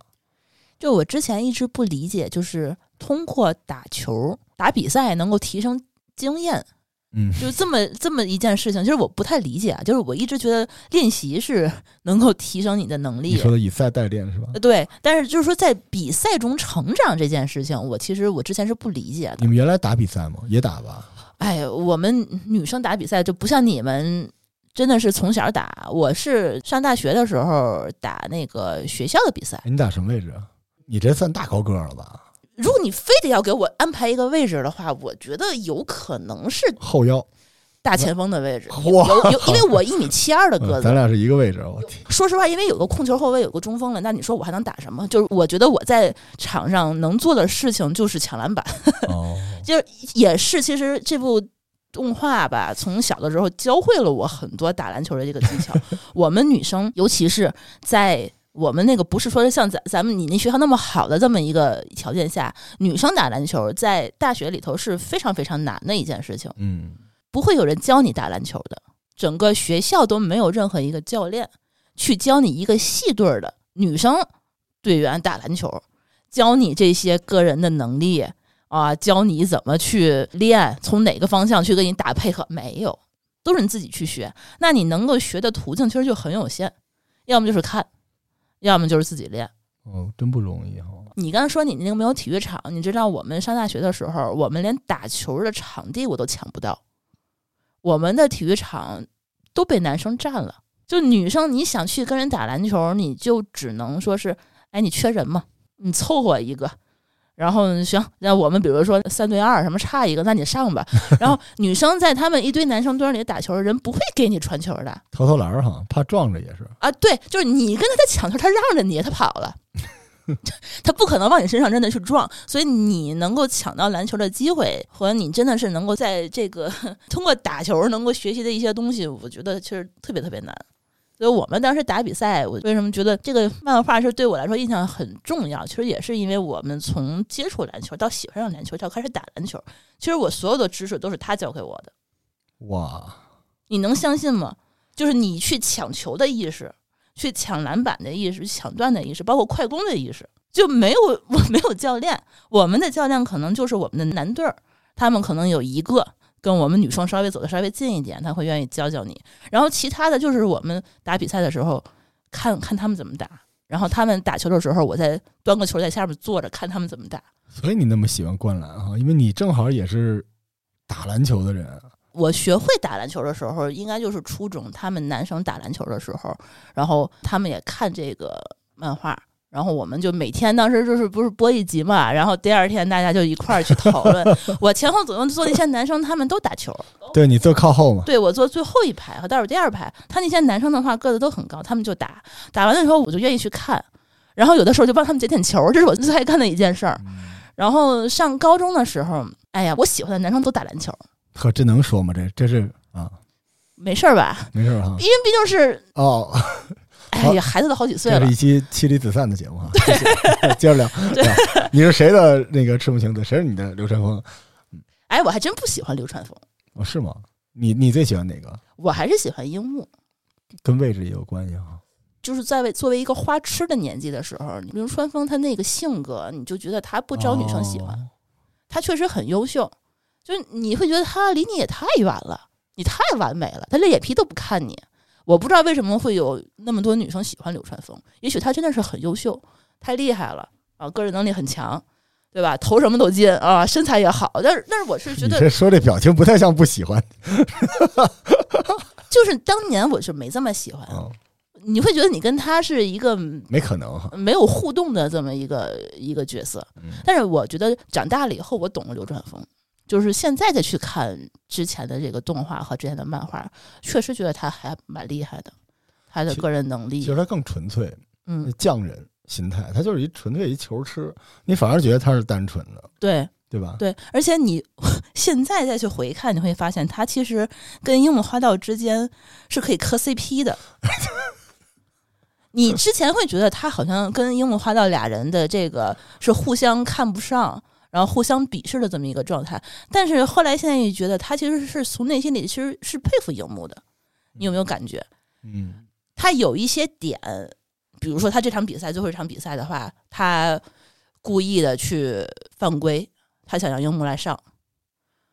我觉得他当时肯定知道樱木是怎么想的，我就是很很感动的，就是这一点，就是你得到了一个惺惺相惜的人，这很难跟你对等，因为我觉得你说的特别对，就是刘川他是认同樱木的，嗯，所以他觉得你拥有这么宝贵的天赋，你为什么没有赶上来？就是他会觉得咱俩是一个圈层的，你为什么不努力？我那个时候高中打球，有一段时间我可中二了，你知道吗？进一球说我要做北京第一高中生，然后同场都是老大爷哈。结果有一次我跟四中的打，四中在北京就特别屌的那种学校，然后有一哥们儿快攻，我在后边追他，然后那个人是应该当时北京没有耐高联赛，但那个人是四中的队长，巨厉害，一米九二，然后就真是罚篮线一步起跳里边就扣的那种，然后我追他，我在后边追的，他在前面，后来他那球就打了一板儿，然后一落地，后来他落地呢，因为我是快攻，就是我是快速追上去的，我怕他摔着，我扶了他一下，他拍了我一下，后来就是比较友好嘛，嗯，然后我就问了耳朵边，我问了他一句，我说我说你怎么不扣啊？他说说哥们儿，我太怕你盖我了。然后我当时啊，他说这场子我就怕你。然后我当时就觉得哇，我那个中二红浑浑燃烧，你知道吗？我我又想我做北京第二高中生。就那个时候你碰到那种特别厉害的人，然后他嗯还特别赏识你，嗯就那种感觉特别好。你知道，在六七年之前，呃，七八年之前，我在美国，然后去那个德州一特破的一破酒吧，因为便宜嘛，说那个酒吧呃什么威士忌随便喝二十美金，我就去了。然后旁边呢有几个老头儿，也不叫老头儿吧，五十多岁的大哥大叔在那聊天，我就在旁边听，因为正好在放湖人的比赛。然后那几个老头聊什么呢？就是说那个说，哎，这球那个加索尔没投进，说应该签你。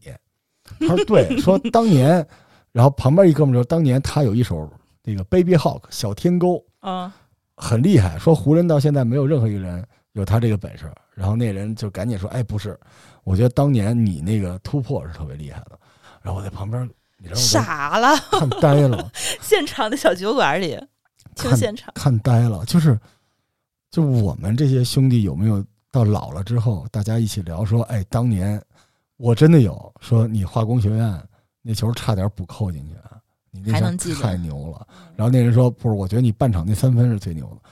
我觉得就是篮球最好的样子就是这个，就如果你没奋斗过，没有在篮球场上打过比赛，你失去的其实不是回忆，是朋友。是其实真的是就是，甚至那些人到后来可能干别的去了，跟你关系也没有那么。你看我那个节目里面，最后我是真心的感觉，就是我们那群都没人说话了，嗯，篮球的群啊，没人说话。最后我说咱看场球，加一加一加一，堆人说行，我就那个瞬间觉得好燃烧啊！可是就是大家一起在篮球场上流过汗嘛，但是有一个前提就是你打太臭的不行，啊，不带你嗯 打得好的都得是那几个，就是每个人有个什么每场比赛的高光时刻，大家能聊在一起。我觉得那个感觉就是特别特别棒。是，就是我现在回忆起来，我喜欢篮球和喜欢打篮球，都是因为这些人，嗯，就是包括爱看篮球，也是因为周周围喜欢的男生爱看，那我就会跟他一块儿去看。他喜欢男生爱打，那我就会愿意去去看他打。然后呢，他爱玩儿，那我就会陪他玩儿。然后随之就不知不觉的自己就会了。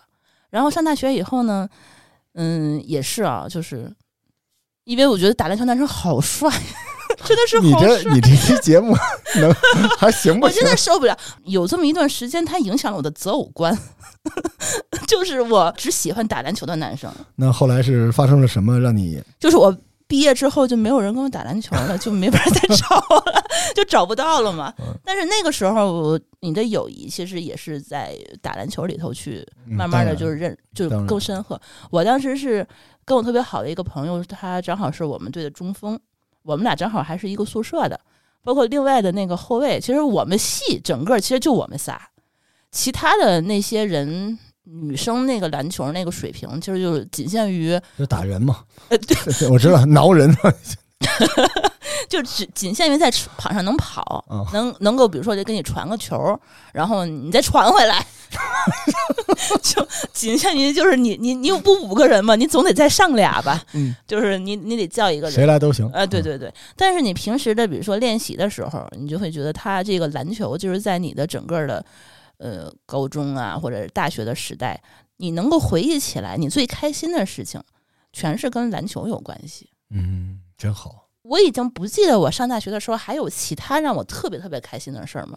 好像没有，就是我们赢了比赛，我们又输了比赛，然后我们在场上通过这个篮球，天天哦看到自个儿喜欢的男生在场上打球，然后每天下午一下课也没人看书，就抱着球就去操场，你也打不了，你也抢不过他们那个地方，你就只能在那儿在那儿看，看完他们以后能够说哦，你上来跟我们一块儿打，你就特别开心，你就抱着球就上去了。就你现在想到的就是这些，哎，这种女生还挺招男生喜欢的啊。真的吗？真的，我们在东单打球，所有的场子中间，一般带着女孩玩的那种，那女生都是众星捧月。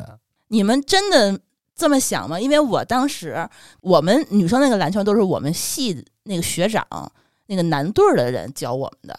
我跟他唯一的矛盾点就是他觉得我太咋呼了，就是 在场上可能是因为太闹腾了，就 就是樱木，呃对，我天太就也也也也倒没那么夸张吧，就是他觉得女生就应该是女生的样子，而不是应该在场上来回跑来跑去、跳来跳去，然后就希望你塔防是吧？当三井寿，啊，对对对对，别说话那种。哎，你篮儿准吗？准。当时能够有远距离射篮的人不多，对，因为力量嘛。女生她其实投篮球，我觉得还不是说特别的有力气那种单手投篮。我们从来不会单手投篮，我都是胸前投。嗯，你那根本就砍不过去。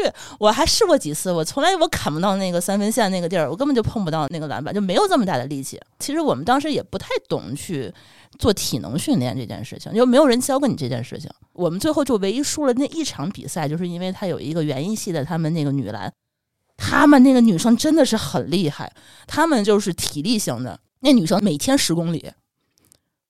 我到最后下半场，我真的是完全跑不动，犯得上还是快攻，打个球，我真的是追不上他，我这太累。我不知道你们怎么训练啊？就我们当时是没有人告诉我应该去怎么系统的训练。我们男生可能教过我挡拆，然后教过我上篮儿，然后教过我一些其他的，比如说呃篮下转身，就这么简单的一些东西。但是其他的，其实他要如果不是跟你关系特别近的话，一般不会有人去主动的教你。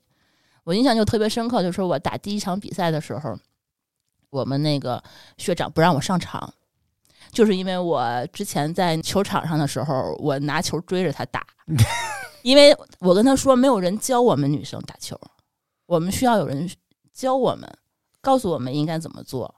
然后我就，然后他就有点不高兴了，他就可能也是当时觉得可能有点烦了吧，然后就死活就不让我上场。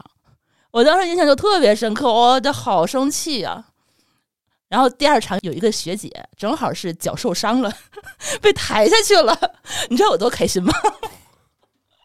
终于可以上场了，然后就再也没有下来过。你说起那时候打篮球的经历，就特别带劲哈。对，其实其实我现在想想，我喜欢篮球吗？因为我毕业之后，其实也就没有再打过篮球了，因为我找不到之前可以跟我一起打篮球的那些人了。对。然后我现在整个电影和整个漫画，我印象最深刻的就是三井那句话，就是我想打篮球。我现在脑子里全是这句话，但是我知道我再也打不了篮球了，因为你能够跟你一起打篮球那些人，其实你你你的心里其实还有他们，就是你还能够在比如说看这次电影的时候，你想到他们，但是你还能跟他们在聊什么呢？有的时候我总是觉得。他们其实已经跟我走上了一个不一样的路。就前两天，我就是为了要看这个首映的时候，我就去看之前的那个漫画和他那个动画，我就重新看了一遍。我当时就看到就这些东西的时候，我就几乎这两周吧，我就没有干什么正经事儿，因为我觉得我就陷入的那个情绪里就出不来了。就是因为我一直觉得，就是一种怎么说呢，就是一种遗憾吧，就是当年我们的。高光时刻可能就是那个时候，就我们年轻的时候，就就是能够从球场上去打比赛，能够真的是觉得自己是年轻的，是热血的，是开心的。因为有些人他能够知道，哦，你那个时候你在开心什么，你在为什么努力，然后你输了球以后你有多难过，然后你有队友的鼓励，然后你有他每天可以陪伴你的朋友。但是现在我会觉得，他们大家已经成了一个。你没有办法去可以直接找到的这么一个人，他哪怕就在你的朋友圈里。但是我比如说，我那天我我要来看这场首映礼，我本来有两张票，我第二张票我一直在找，我可以让谁来跟我一起看这个电影，我找不到这个人。嗯就这一点让我觉得，就是现在再去回看这个电影和这个漫画的时候，我觉得。哎，我觉得我我可能也不是说当年的那个心态了吧。当年的人还是可以说是啊，你你想到说那时候开心是真的开心，那时候难过是真的难过。但是你现在就已经没有当年的那种就大悲大喜的那种那种铠甲了。对，人都是有了铠甲，然后慢慢的把自己磨的，是吧？也无情来也无语。哎。但实际上，那个青春里边，大家都把彼此都放到那个画面里就定格了嘛。对，你现在喜欢灌篮的人是跟喜欢其他东西不太一样，其他东西可能就是欣赏，但是跟灌篮有关，尤其像你这样打过比赛的人，就那就是你的生活呀。它不是你在当时欣赏的一个作品，就那个热血就兜头浇在咱们身上，哗哗哗的。嗯，对，你就能够感受到自己的开心都是他给的。就是你的难过也是他给的，比如说你现在我也想到说，就是比如说他这个樱木和晴子之后的结局到底是什么样子？就是很多人分析他其实应该是一个好的结局，但是其实从我的内心来想，我我是不希望的。嗯，因为我觉得青春就应该有青春的样子，青春就应该是有遗憾，那才叫青春，就是应该有眼泪才叫青春，就是有那些你得不到的，你又放不下的那些东西，你一回想起来说，哇塞，那天。哦，我觉得好开心，您能想到那个画面，就是晴子在跟樱木在火车旁一招手，然后阳光马上洒下来，然后你想到就是那种感觉，那才叫青春。其实也是让收听这期节目的小伙伴们想想啊，自己曾经呃在自己面前投篮耍帅的那个男生，或者是在场下注目着你，满脸都桃心的那个女生，现在在在哪儿？对，啊、你们之间还联系吗？但其实就是大家都彼此成为了对方的风景吧，而且还有场上一起奔跑的那些兄弟。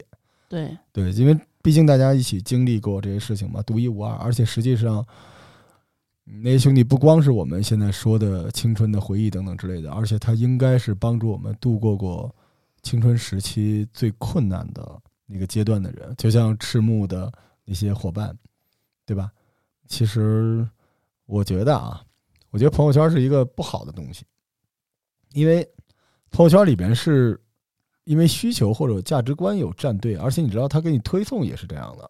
如果咱俩没有聊过一句话的话，你是看不到我的朋友圈的，你不用点，我也不会被推送。所以实际上，朋友圈是一个，如果我们认为现在的很多社交都是无效的或者低效的话，朋友圈是这么一个东西。但如果没有朋友圈，想象一下，如果没有，其实人和人的距离还是按照我们曾经拥有的东西来排序的。嗯，你的那些朋友的标记前面会有队友谁谁谁嗯，队友有了朋友圈，他就是播客运营谁谁谁，呃 什么对吧？嗯所以其实我倒觉得这是一个时机，有可能我们到现在大概三四十岁，可能我比较小，我十几岁哈，但是我们都经历了大半场比赛，嗯或者半场比赛，是不是也可以依靠一下队友？就是不管多长时间，都是一场比赛的一个休息的时间，召唤大家呼朋唤友，别管打没打过比赛的，但是我们也一起完成过青春的比赛，来一起嗯看看电影，然后看大家都怎么样，过得好不好。嗯你会想到，可能一个不知道为什么就没有联络、失去联络十几年，他其实就在朋友圈里那个人，比一个天天跟你联络谈项目的人，其实好得多，真的。其实我都不需要知道他过得好不好，因为我知道他过得都挺好的。就我就希望就是说我哪怕在朋友圈里头发这张照片的时候，你给我点个赞，我都能懂。然后我就会立马想起来说，哦，你知道我在激动什么？我为什么要去看这场电影？我为什么要一个人自己亲自去看？我觉得他不用多说什么，因为我觉得可能有的时候也不需要再多说什么了。嗯，你跟我说一些你现在孩子几岁了，上什么学呢？其实我觉得也没必要。嗯，我觉得有的时候我我身边现在我过得好不好，我怎么去跟他说，也不是一个简单的就是几句话能够说明白的一件事情。全在球里了。对我就希望就是说，你知道我这个时刻我在想想到你了，嗯，我觉得就可以，或者是你你看球的时候，你给我点了一个赞，你就知道我当时我们在回忆当时同样的这么样一个回忆，同样的一个心情。我觉得这是一个心照不宣的这一、嗯这个画面真的很像这个电影，就是可能你闭眼睡觉，或者是某一瞬间，突然那个画面就撕开了。对，就是那个上场，然后虽然今年是二零二三年啊，疫情后的一个四月份，但是在那个瞬间，你会一瞬间回到年轻时候那个球场上，你的啊小伙伴在旁边压着腿，互相拍着肩膀，正准备上场，对，那就是《灌篮高手》对于我们这些人的价值了。它不光是回忆，嗯，它就是你能量的源泉。那个瞬间就是大家一起上场。对。就你现在能够想想到的，就是你当时定格下来的那几个画面吧，它已经不是一个连串的画面了。就像今天刚才我录音之前，就是突然想到这个学长，我就跟他聊了两句。我当当年我到底打了几年篮球比赛？我到底得第几了？我已经完全不记得这些事情了，我就记得我输了，好像得了第二。然后他说，呃，还还还有个混篮。我说哦，我怎么完全没有印象了？这混了，就男女混。对，就是男生打下半场，上半场女生打下半场。我们当时女生是输给园艺系了，我们得第二，然后男生是第一名。然后混篮的时候，我们又得了第二，又输给园艺系了。所以说，我们当时输的那场比赛，那园艺系真的女篮真的很强，强到什么程度？他们男生打不过他们女生，就这么强。就是我们当时输的已经碾压在地板上，来回摩擦的那种那种程度，就完全输的完没有还手之力。就是我现在能够想到的，就是就这些东西我已经完全连成连连不成片了，就时间过得太久了。但是我就会记得我们当时在场上来回跑的那种兴奋感，嗯就通过这场比赛，我完全就一下就被点燃了。但是我其实也意识到，我其实这么多年丢了很多东西。这个是我之前我从来没有想过的，因为我很少去回看我的我的记忆。我是觉得记忆其实是应该是被封存的，因为你这么多年其实是在成长，你没有必要去往回看。你说你总去说之前的一些高光时刻，自己当年 是什么样子，就我不愿意去去说这件事儿。包括如果我要不提，我周围的朋友都不知道我其实打过篮球，他都不知道我为什么喜欢打篮球的男生，他甚至觉得我喜欢这个电影就是起哄。所以我的时候就不愿意去跟他们太多的去去说这些话题，是因为我其实确实觉得，哦，我当年比自己现在是要勇敢，这是我这两天给我自己一个非常非常深的一个一个反思吧。当年是一个喜欢一件事真的很喜欢，喜欢一个人也是，就是说你真的是愿意去说出来，然后愿愿意努力的这么一个人。但是现在我会觉得已经，哎，年纪呀。就是三十五岁危机了，就已经已经可能就像赤木一样，就是认命了。还年轻，还年轻，嗯不用认命。嗯我我最后跟灌篮就是在看这个电影之前，印象最深的就是我大概零几年有一次绝症啊，啊，呃，当时就是心脏的问题啊，然后基本就是命就没有了，然后在中日友好医院抢救，我还录过这个节目呢，然后就是应该是活不了了，因为我都听到了，但是我印象特别深刻，是濒死时刻那种抽离的那种感觉，是吧？对对对对对对对，而且就就就就是跟文学作品描述的不太一样。我当时有两个我印象特别深的画面，就是它它并不是那种呃灵魂飘出来，世界啊黑了，嗯然后不是那样的，就是嗯、呃我的世界里边就像那个煤气炉的那个火苗一个一个的在熄熄灭，然后你的背景里边会很清晰的有一个声音说：“哎呀，休息会儿吧，休息会儿吧。”因为心脏病的死是很舒服的。我当时是心肌炎，然后一个一个一个一个就没有了。呃，这是一个画面。然后呢，我有那么一瞬间是看到了自己的，那就就是是灵魂出来了。但是那个我觉得作为真实的发生过这个事儿的人，跟网传的版本还不太一样，因为他最关键的是不是出来是怎么回去。嗯我看到我的脚嘛，因为我我母亲抓着我的脚一直在那儿嚷嚷，就是不要走，不要走，不要走，就是那个声音一直让我就没睡过去。然后我就顺着它往上看，然后看我左边有一个那个急救的一个台子，右边是我父亲在跟医院吵架，我命令你们救活我的孩子。然后我再往上看，手上插着管子，再往上看，看马上就要看到我的脸，我想知道那是不是我。但你知道，我觉得这可能违违背了某种自然规律，你知道，就然后就嗡一下，我就看不到这些东西回去。然后，在我整个的人就切回到我的身体的时候，我看到了一个上篮，那就是我整个大学生涯最重要的一场比赛，CUB CUBA 的比赛。然后那那场我之前犯了好几个错误，然后最后幺二幺幺，我们临时我们在场上，我记得是打北邮。然后北邮当时是刚从 CUBA 调集下来，然后，嗯，我们队长看着我，我跟我们队长说：“咱们打一个幺二幺幺吧。”我们队长的眼睛都立起来了，说：“因为我们从来都没打过，我们练过。”然后我们队长，我们就在最后十几秒把那个球断下来了，然后我快攻，那是我人生唯一的一次制胜的比赛。你知道，世界都是定格的，我就拼命的往前跑，然后空气里都是那个别人的汗珠，我都好像能看见一样。然后那球到我手里，我都觉得我走步了，因为我当时记着接住球，我的腿是别着的，然后拍一下，迈一下，然后就那个声音，然后那个球就进了那个框，我都不知道怎么投出去，然后歘，我当时濒临死亡，最后那个我回到我身体里的时候，我很明显的就前面的黑暗是没有，就看到了那个上篮，我印象特别特别的深，歘一下。所以你你知道，就是能打篮球还真的挺好的。然后我们那时候不被总结的青春，没办法被总结，没办法被提炼，不像我们现在有表达的能力，那些东西最后就都被都被灌篮高手给混合起来了。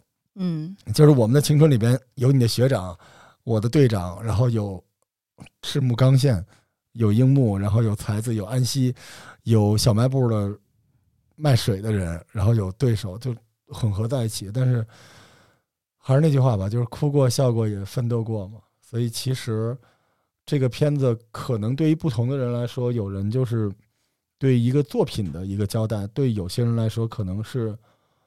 再出发的一个动力，但是对很多人来说，可能对我来说，就是一个思考，就是去想你曾经你是怎样，就像您刚才说的是怎样克服困难的。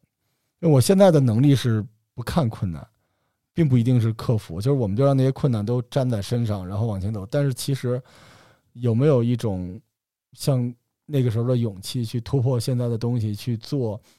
自己想要做的东西，其实这个，我当时看《灌篮》这个电影的时候，我就真的在想，我说跑这么老远，对吧？两千多公里过来干嘛来了？为什么要看？是为了发个朋友圈告诉大家说我要录一播客节目，还是说我到底为什么？到最后，我觉得我要致敬所有看《灌篮高手》这个电影的人，就是这可能是你，如果你是三十多岁的人，这可能是你这三十多年来或者最近这些年来唯一的一次为自己做了一番。莽撞的决定去看这个电影，我相信你是为自己看的，所以这个是我们应该为自己鼓掌的事情。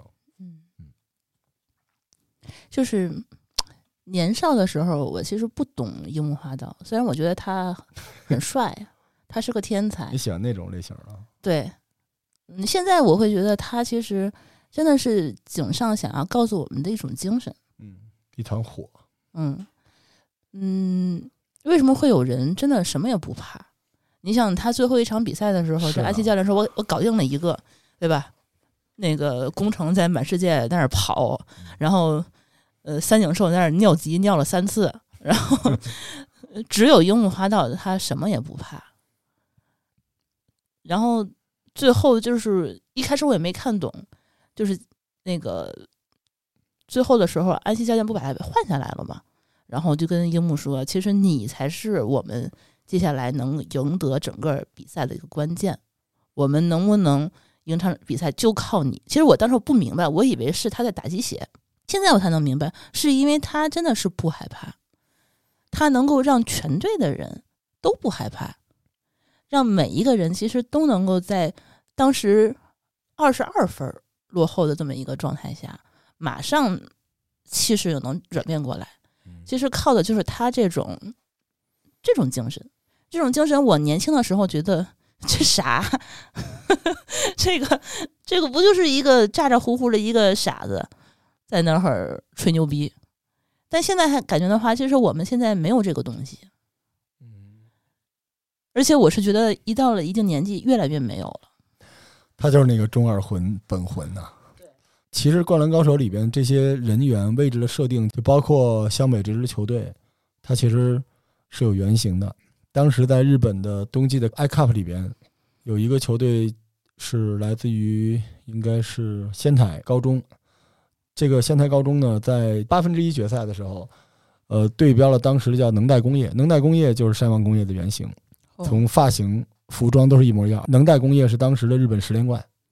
那就是他呀。而仙台这支高中从来没出现过，而且这支学校在下半场一开始落后二十二分，哇！结果到最后时刻是被能代工业给绝杀了。但是这支球队的球衣跟湘北一模一样，所以如果大家真的是灌篮的迷的话，去日本要去仙台去看仙台高中，他的一进门那地方挂的就是湘北版的那个球衣，比你去镰仓去看仙道。要专业的多，这些东西都是有原型的，但樱木没有原型，没有这个人。樱木就是井上雄彦心里那团火，那把刀，他应该就是他的那团烈火，理想的烈火。你看樱木每次出现都是不可思议之转折，我印象最深的，他简直就是所有的梗都在他身上。比如说他问安西说：“老爹，嗯，你最光荣的时刻是几时？”我这种话就是我们你写公众号你都写不出来吧？迷蒙都写不出来这种这种东西吧？这也太燃了吧！还有就是，他当时在场上跳到那个桌子上说：“我要打败山王，嗯我是天才樱木。”然后下来跟所有的人说：“这下我们没法输了吧？我不管你们怎么想，我不会有你们那种想法，因为我只是个新丁而已。”我靠！我当时都觉得，就是我自己看到那会儿都爆炸了。这个东西就是，他其实不是一个人，他就是面对困难的勇气，嗯他就是一个长者，告诉你你怎样，你怎，那你应该这样，你应该这样。就那个东西，就是我在想，井上雄彦他的人生里面有很多悔恨，他最大的悔恨就是之前我跟您说，他拿了手中奖，然后画的漫画被人腰斩了。嗯那对他来说就是最大的困难，自己迷茫，不知道自己是谁。所以其实我觉得他也是用樱木来对自己说，每一个我们没有成功的时刻，其实应该再坚持一下。而且你知道樱木这个名字，樱木花道就是樱花呀，啊就是无论如何要燃尽自己的光华，就是拼的一把。所以我我老觉得，就有时候你说灌篮他为什么那么燃？就你比如说圣斗士是吧？你你当过星矢嘛？你你你被人天马流星拳，你怎么带入？对吧？足球小将，你猛虎射门，你怎么带入？但灌篮不是，我们都能打篮球啊，对对吧？我们也不能毁天灭地、杀人放火去，但是打篮球我们都可以，我们都经历过个子矮、跑得慢、跳不高，然后不被女生喜欢，然后被绝对有天赋的人碾压。我我在这里边再推荐另外一个井上雄彦的作品，叫《零秒出手》，是他画完灌篮，在美国闲的没事儿画了一个全彩的太空版的灌篮。他那个半，他那个里边特别有意思，他讲了一个跟《灌篮高手》有严重的补充的一个故事，就是那里边是有外星人和地球人就是打比赛，但是那里边呢，外星人呢头上会长一角，那个长角的就是人的天赋，所以他在那里边讲了一个道理：不管你多努力，你有可能是打不过这些有天赋的人的。所以你知道，井上雄彦其实就是那个没有天赋的人。你反过来，《灌篮高手》里边那些天赋秉异的人，对吧？和那些没有天赋努力的人，他们之间的关系。但零秒出手最屌的是，他最后的男主人公，呃，想要代表地球出战，就要把那个脚掰了，因为你就是地球人了。但是掰了，你就会失去所有篮球的超能力。你知道最后一刻是什么吗？嗯没掰。所以那就是井上，他知道现实的世界就是那样的，嗯所以特别好玩。所以我我是觉得，哎呀，就是每一个人吧，大家可能在你热爱的事业上都没有那么大的天赋，但你都嗯可以像樱花儿，你怎么也要来一把，对吧？因为比赛也没有结束，嗯对吧？你要再拼那一把嘛。那里边我觉得都是小时候看都是燃烧，但是岁数大了都是救赎。但到我们今时今日去看，它最关键是能治愈麻木。你特别想要的东西，你要去拼那一把，因为我们最大的敌人不是输赢啊，都是麻木，是，对吧？就我很庆幸我是在年轻的时候看过这个动画，因为你现在回想到的话，就是你的青春就应该是红色的。嗯，但是如果我当年就是没有被男生们安利这个动画，我没有喜欢上篮球，我觉得我青春可能现在回忆起来会是灰蒙蒙的。哎，就是你没有觉得自己真的是那样热血过的时候，你就会不不会特别明白这个动画到底要告诉我们什么。是，雪早晚都会凉，对，所以年轻的时候越热越好。对，但对我们这些人来说呢，这个雪都快血栓什么的啊，都快凝成血豆腐了。现在都是高血脂嘛。嗯，但是有这么灌篮的这个电影又出来一下呢，让大家血再热一下，是吧？就之前我是一直觉得这个东西，很多人说是对他青春的一个告别，我现在觉得不是，就是我是我去回看它，我觉得我自己又找回那种感觉来了。我觉得当年那个样子，之前是被我自己刻意通过因为生活过得不是不顺利，或者是怎样的，就刻意的去把它埋起来，就不去想他那些不开心的事情。现在我觉得是能接受了。对对，对，愿意去跟自己的青春和解。嗯，也能接受一些自己当时觉得就是放不下的东西，得不到的东西，对吧？就这些之前是不行的，包括最近就是从回看的话，我就之前的那种，哎，就就得不到，就自己的不愿意，就是不甘心的那种感觉，就是一直围绕在我的这个脑子里头，弄得我就是反正也心情不是很好。但现在来看的话，我觉得明白了，其实你再回去当年，我还是会这么做。但是现在的话呢，我会觉得，那其实有遗憾，或者是怎样的，我当年努力过了，但是我现在的成长其实也是一个因为时间带给了我一些很多的收获。挺好的，嗯，因为你现在是第五个包子，但你不是直接吃了第五个包子，你是吃了第一个到第四个。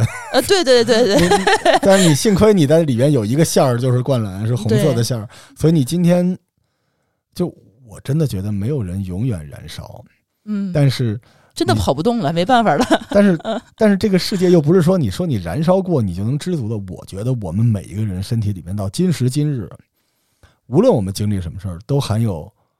樱木、赤木、三井、宫城的这些人的影子，而且在某一个时刻，嗯，他会突然钻出来，就是我们每个人头顶上会长出流川那样的角，就是在那一刻说，老娘当年也是他妈不会认输的，这次就这一次，我不想认输，所以实际上这些东西都是灌篮给的，是的，可能不是灌篮，也是别的什么东西给，但是幸亏我们拥有这个，因为我们这些人也打篮球嘛，嗯，所以我觉得。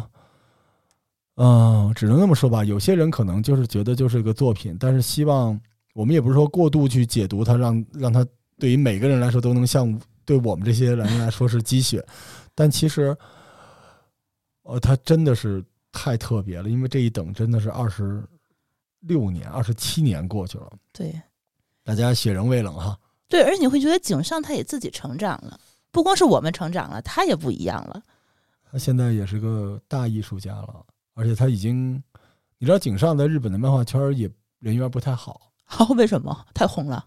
他不混圈子，我没有说博客啊，我 他不混圈子。然后啊，我知道他之前还跟嗯一些其他的那个商业的，对他有很多 beef 在。但是井上有一点就是，我我是奉他为我的心灵导师，就是井上。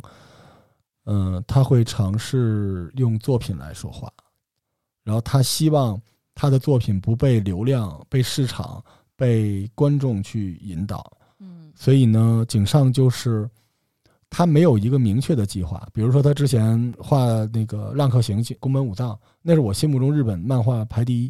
然后，井上雄彦在我心目中是所有的日本漫画家里的第二。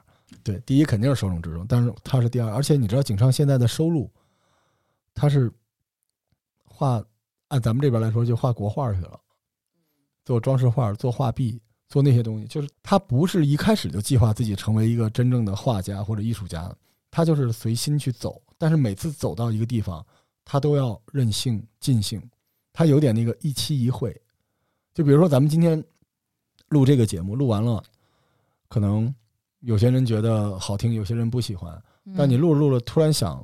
要不去打篮球去吧，然后咱可能下礼拜这节目就没了，咱就去打篮球，然后你就成为一个六十岁高龄的女篮国手。其实，我觉得这个是一个挺厉害的事情。所以你说像他这样的人，他现在想做这件事情，他就是想给你一个他的能量。对于他来说，他作品里面最重要的不是技法，是能量。他没有学过国画，机缘巧合用毛笔绘画，现在已入画境，所以。给我们这些人一个机会吧，就是你坚持你的道，你是有机会的。哪怕你的道不被所有人认同，不被市场、不被流量、不被嗯平台，你东西只要做得好，就可以。所以，我我觉得那么多年之后，灌篮又出现，可能就也许对井上来说，它只是一个心愿，嗯，但对于我们来说，它可能。承载了很多东西，因为我们这一波人好久都没有一个可以专门给我们自己专属的东西去去嚼、去体会。所以我刚才也说，就是恭喜大家三十多岁的人，你终于有一个不用考虑家庭责任义务，什么都不去想，就是为自己干的一个破事儿，就是看了一动画片儿。嗯，你真是好样的。在这个里边，其实对于我们来说，是有很多关于这么多年的各种各样的思考吧。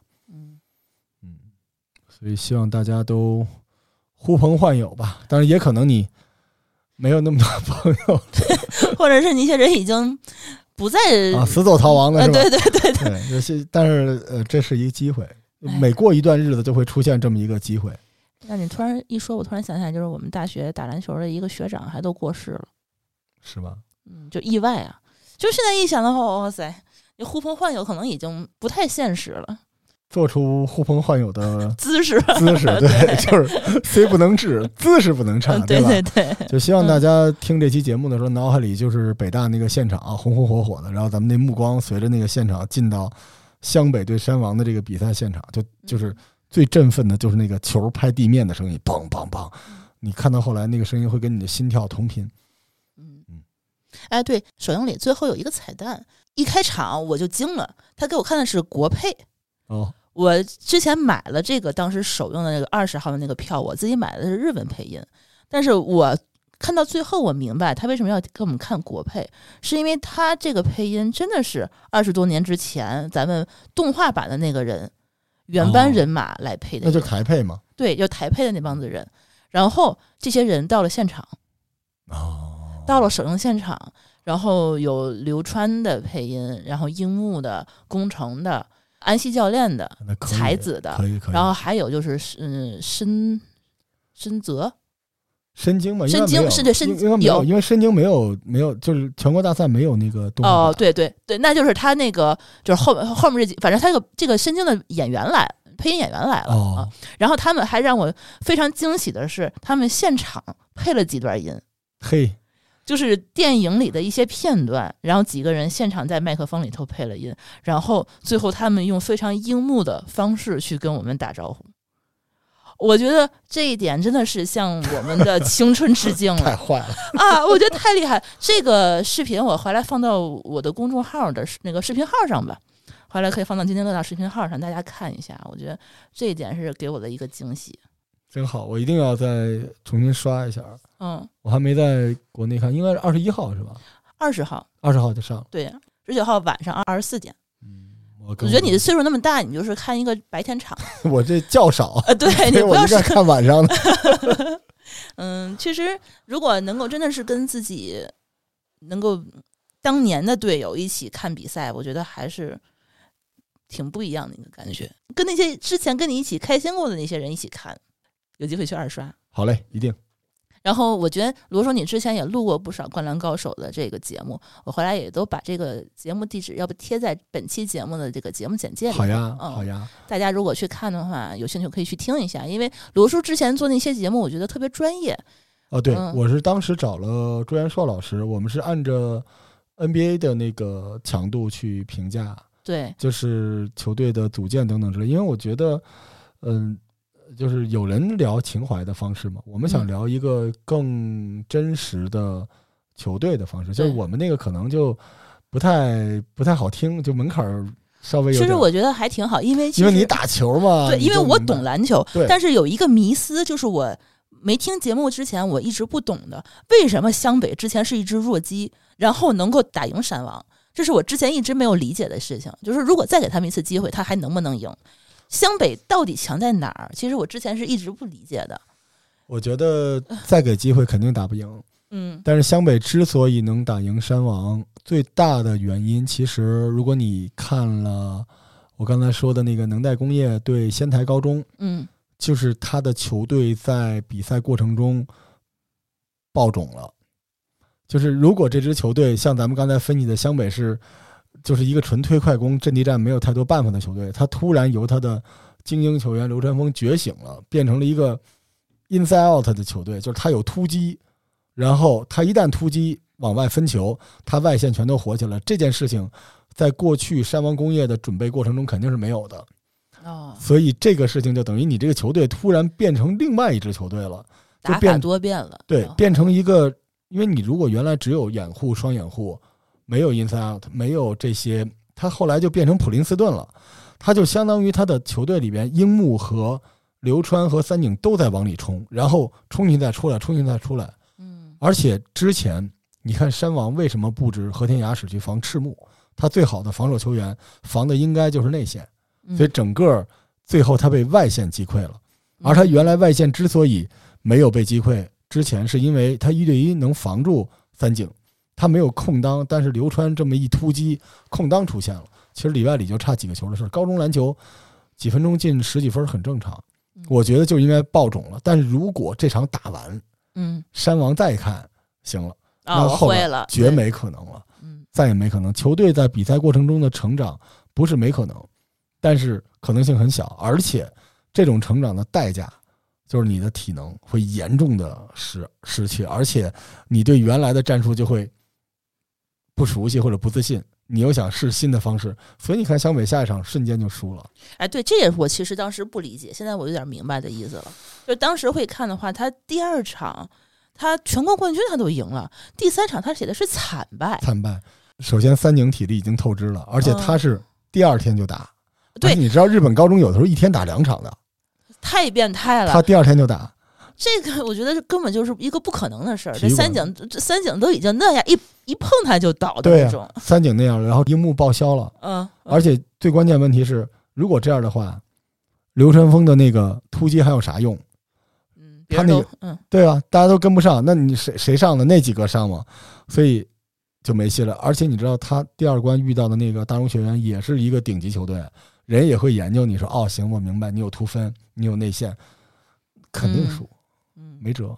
他球队的底蕴就是，而且湘北他没有特别好的替补，啊比如说你木木嗯木木上了，那就再有什么突发情况的话，这个真的，我们那时候北航的打的时候，觉得我们还挺厉害的啊啊，打你们就切瓜你首发肯定啊，对我们挺厉害的。结果打着打着，突然来一球队，就是第一个回合嗯外经贸嘛，第一个回合，然后我们中锋上去被人盖了，然后我就退防，然后我是我们北航的防守大闸，我退防我很快，然后我起跳的时候，我看那人的肚脐儿了，然后下一个镜头就那人给我起扣了，我都第一个球，嗯。然后那场我们输二十多分儿，就是有那种完全碾压你的球队。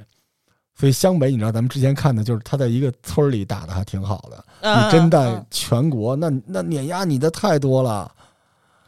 而且另外一件事情让我觉得就是特别震惊的，我回看这个时间线，我才发现，我以为这个整部电视啊一百零一集，然后漫画这么这么多部，长啊！对啊，我就以为他其实过了一辈子，其实过了一个整个高一。其实一看，好像樱木才刚刚到今天这场比赛才刚刚打了四个月的篮球。嗯，其实这所有的事情都是这四个月发生的，他还是一个初学者，他才刚刚进入高一，没有多长时间，连半个学期都没过去吧？对，刚刚过了半个学期嗯，他已经经历了这么多。我之前我没有看的话，我是不会理解这件事情的。嗯，所以后边也不好画了。嗯，对，但是，呃，我其实可以大胆的揣测一下啊，日本的篮球联赛有三个，嗯，他们现在打的是夏联，冬天呢还有一个啊东杯，但其实还有一个叫秋之国体，就那里边那个三井寿还报名说，要不我们打一个秋之国体？你知道秋之国体是什么东西吗？是中学生版的全运会，所以秋之国体是以县为单位参赛的，所以这个秋之国体在《灌篮高手》里面是出现的。所以如果井上还想画，那可就好看了，那就是传说中的神奈川联队了。就你就看到木申一、樱木、赤木、哦，流川，然后藤真、仙道在一个队，而且之前井上雄彦画过秋之国体的一张画就是这些按照连队来发的。如果那样的话，那个电影我觉得票房就真的爆炸了。你想象一下吧，打这个 大阪的时候，那所以他们应该算是一个蛮强的队了。对秋之国体是可以，但是秋之国体有一个问题，就是高三的可打可不打，啊，因为秋之国体的时候正好高三的学生在备战。嗯所以呢，就看井上画不画了。因为你这一期他的电影的票房全都爆了呀，肯定没问题的。而且如果真的有神奈川联队的话，我估计我们这些人肯定，因为又是原创剧情嘛，就看对井上怎么想了。嗯，但是我是觉得井上这个人啊，对我印象里就是他特别残忍，对，他真的不是一个愿意给我们留，就是说不留遗憾的这么一个人。差不多得了，是吧？啊，对他觉得青春就是应该有遗憾，对吧？这个故事我说停就停了，我就不告诉你这个晴子跟樱木到底在不在一起，我就不告诉你他们之后到底每个人都变成什么样子了。我就是让你去想，他们可能有可能有很多很多不一样的未来，但到底怎么样呢？每个人都有自己的解读。所以说，他如果再去继续做，会不会？我觉得可能会，但是我能不能活到那个时候，我都不确定。真是，因为井上说了一句话，你这么一说，我想起来了。他说：“一期一会。”所以我估计，对大家加油吧，就这一期了。对，所以我觉得一直觉得他是一个以遗憾为美的这么一个作家。我大概今年如果顺利的话，七八月份就去他的工作室啊。对，给你带个签名，可以吧？我终极的梦想，终极梦想，因为我之前就很可惜，因为我就是没想过要拍 vlog，然后那个时候我也没做播客，我是大概一三一四年的时候，那时候就常去日本，然后去拜访过鸟山明的工作室，但是那个不厉害，因为给两千块钱谁都能去，就是 是一旅游团项目哦，然后呃看了他在吗？他在，嗯，看了鸟山明，看了。呃，当时很可惜没看到松浦健太郎，因为先生已经去世了。但是看到了花木，嗯，花木老师，然后看到了车田正美。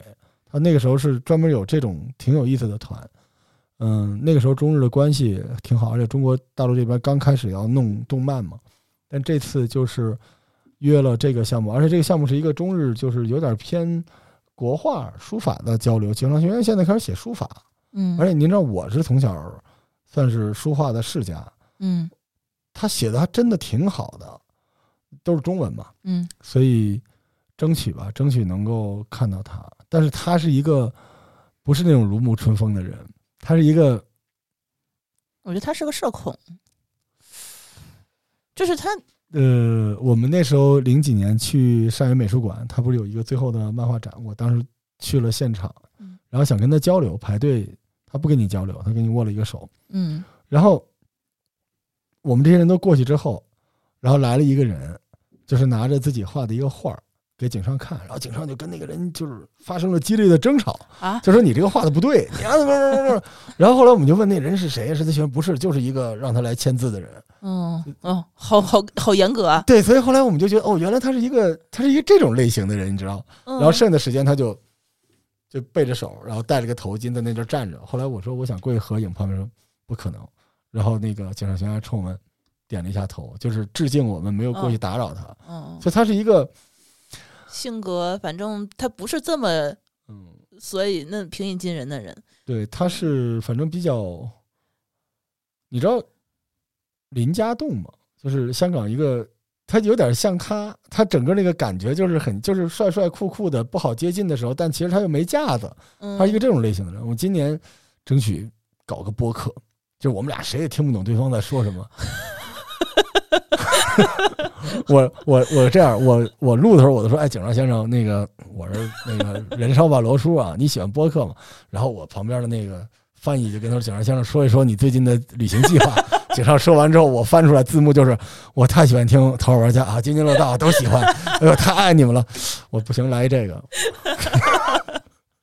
嗯，我这就。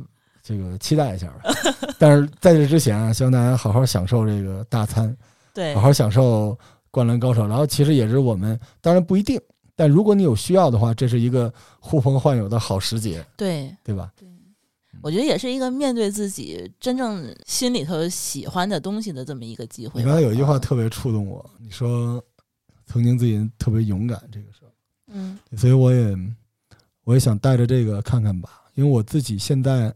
追求的就不是勇敢，而是不不不在乎。但不在乎，其实某种程度上是一种最低成本的放弃。我现在就是有些东西只剩坚持，但是不进取。但是我觉得，你刚才说那个勇敢的时候，你在讲你的故事，我脑海里就是我当时背着沙袋在篮板底下跳，然后地上全是汗，就是大太阳地跳，就是因为我想成为。北京第一篮球高中生，但但那个那种勇气，我觉得，我觉得任何时候可能在某一个瞬间都是需要的。我要好好想想那个时候的我。嗯，还有一个，我是觉得他那个时候我们都足够专注，就是现在，已经就是精力被打散太多了，就是你很少有一个专注的时刻。你看你现在去回看，其实流川枫非常专注，樱木花道也很专注，专注到就是你会觉得他的专注已经他太聪明了，但是你就很少能看到他背后的努力。他其实是一个非常努力的人，嗯，就是你看他投球两万个，这个那天是想的也是那个画面，就是你一般不懂的人，就两万个有什么，可能不会去计算。但你真的去计算到每天是多少个，一分钟就得一直不停的去投。就是还有就是流川枫，他每天早上起来天刚亮，他就去抢那个篮球场，然后发现樱木还在里面。那个时候他们哪怕学习不好啊，就是哪怕他真的是浪，就是浪费了很多其他的时间，但是他们确实是对这件事情的话是足够的投入。对。现在我是觉得我们已经没有这个东西了。好多时候就老觉得别人给的不够，没想过自己付出的够不够哈。嗯真的，这个还真是挺让人唏嘘的。我也我也要回去好好想想这些事情嗯。就有很多特别简单纯粹的努力，就是因为可能我们现在，我个人的感觉是有点高不成低不就。就你拥有的东西呢，有人在前面，有人在后边，你有时候在有些人上面，在有些人下边，但是你可能太关注这种事儿了。我之前跟那个平台的老板，就咱们上次在嗯那次开会，我说了一个特别不招人喜欢的话，我说那个人说你有什么需求？我说我就一个需求，就是能不能让播客只录节目，其他什么也不懂，什么也不干，嗯、不想认识运营的人，不想混圈子，不想懂分发，我们只要专做的去产生，只做就是重复的去做一件事，其他都不想。但是实际上现实生活中，谁会给你那样的条件就很难。但是问题是，你自己怎么认知这件事情？就你能不能？你想想看，篮球比赛它就是个 game 呀，它嗯只是一个游戏而已啊。可是为什么我们这些人好像身家性命都压在那上面了？就因为你足够投入、足够专注，你才能出好东西。对好多时候你一旦八面玲珑、手眼通天，然后左右逢源的时候，你那个功夫就没有了。我觉得那个功夫可能跟你刚才说的勇气那些东西都有关系，它可能就是因果。我觉得我今天跟你录完聊完这个，我要回去好好想想这件事情，因为我现在是，我我在一个十字路口，说实话，嗯就灌篮是在给我一股能量，但我现在不知道这能量往哪儿导，我到底是完全放弃这些东西退一步，还是说我再往前抢一步？就勇气和放弃，总要去选一个。哎，还真是，嗯，也也也许你不看这个电影，你就放弃了。因为放弃是一种姿态，但勇气其实是某种坚持吧。对，对，因为其实你知道我是在说什么，就是很嗯艰难，其实。很艰难，就是刨去钱，刨去很多东西，但是你所做的这件事情，它其实只跟你自己的投入有关，嗯但是你的回报又不是跟你的投入有关的，有要做很多很多事情。哎这个就是我觉得很残忍的事情。你看，其实我觉得啊，井上也教会了我们怎么去面对这个残忍，包括这个他们比赛，每一年可能都会有人来，有人走，包括他一场比赛输了，你可能就永远没有办法晋级。所以有的时候他这个东西，哎如果啊，嗯，如果人生就只要咬紧牙关，为了一件事儿投两万次的投篮就好了。就是就对，如果真的是这么简单，其实就好了。嗯但是也许啊，也许咱们梳理梳理，它可能也就是两万次投篮的事儿。如果真的是，那那就好了。嗯，我最后给你补充一特别奇怪的消息，好呀，你这个地儿大概距离两百米就是北京当年最火的篮球馆。下次我可以带你进去，就再往南一点。我今天来这儿我都惊了，那就是我们当年奋战的地方。咱们回头希望录一期那个带吱吱吱声音的，咱们带上设备在球馆里录一发好。吧，那我觉得本期节目这时间也挺长的了。嗯，那非常感谢罗叔来做客我们的节目。您客气，您客气。嗯，咱们有机会再多聊吧，也希望大家能够去看这场电影。有什么美好的青春回忆，也可以给我们留言。好嘞我非常愿意跟能看懂这个电影的人去交流。也可以跟我们约球。哎，也可以，嗯因为我真的今天在现场抱着那个篮球照了一张相，哦，满脑子都是我想打篮球，但是我就没有投出去。就真的 怕砸人是吧？对，下面都是小孩儿，但真的是我很想很想再打一场篮球，因为你要知道现在的手已经跟我上学时都不一样，现在指甲什么乱七八糟带一堆东西，已经不是当年的那个可以打篮球的人了。但是还是念念不忘吧。行，嗯，念念不忘必有回响。是啊，这是你的金句嘛。是，好，那本期节目就录到这里，好嘞，拜拜。拜拜。感谢您收听本期节目。本期播客节目由津津乐道制作播出。你也可以在我们的官网 d a o 点 f m 找到我们的更多内容作品。如果您喜欢我们的节目，欢迎在微信、微博、朋友圈等社交媒体转发分享。您的分享对我们而言十分重要。如果您希望与我们互动，可以关注我们的微信公众号“津津乐道播客”，天津的津，欢乐的乐，道路的道。在关注后按提示操作即可加入我们的听友社群。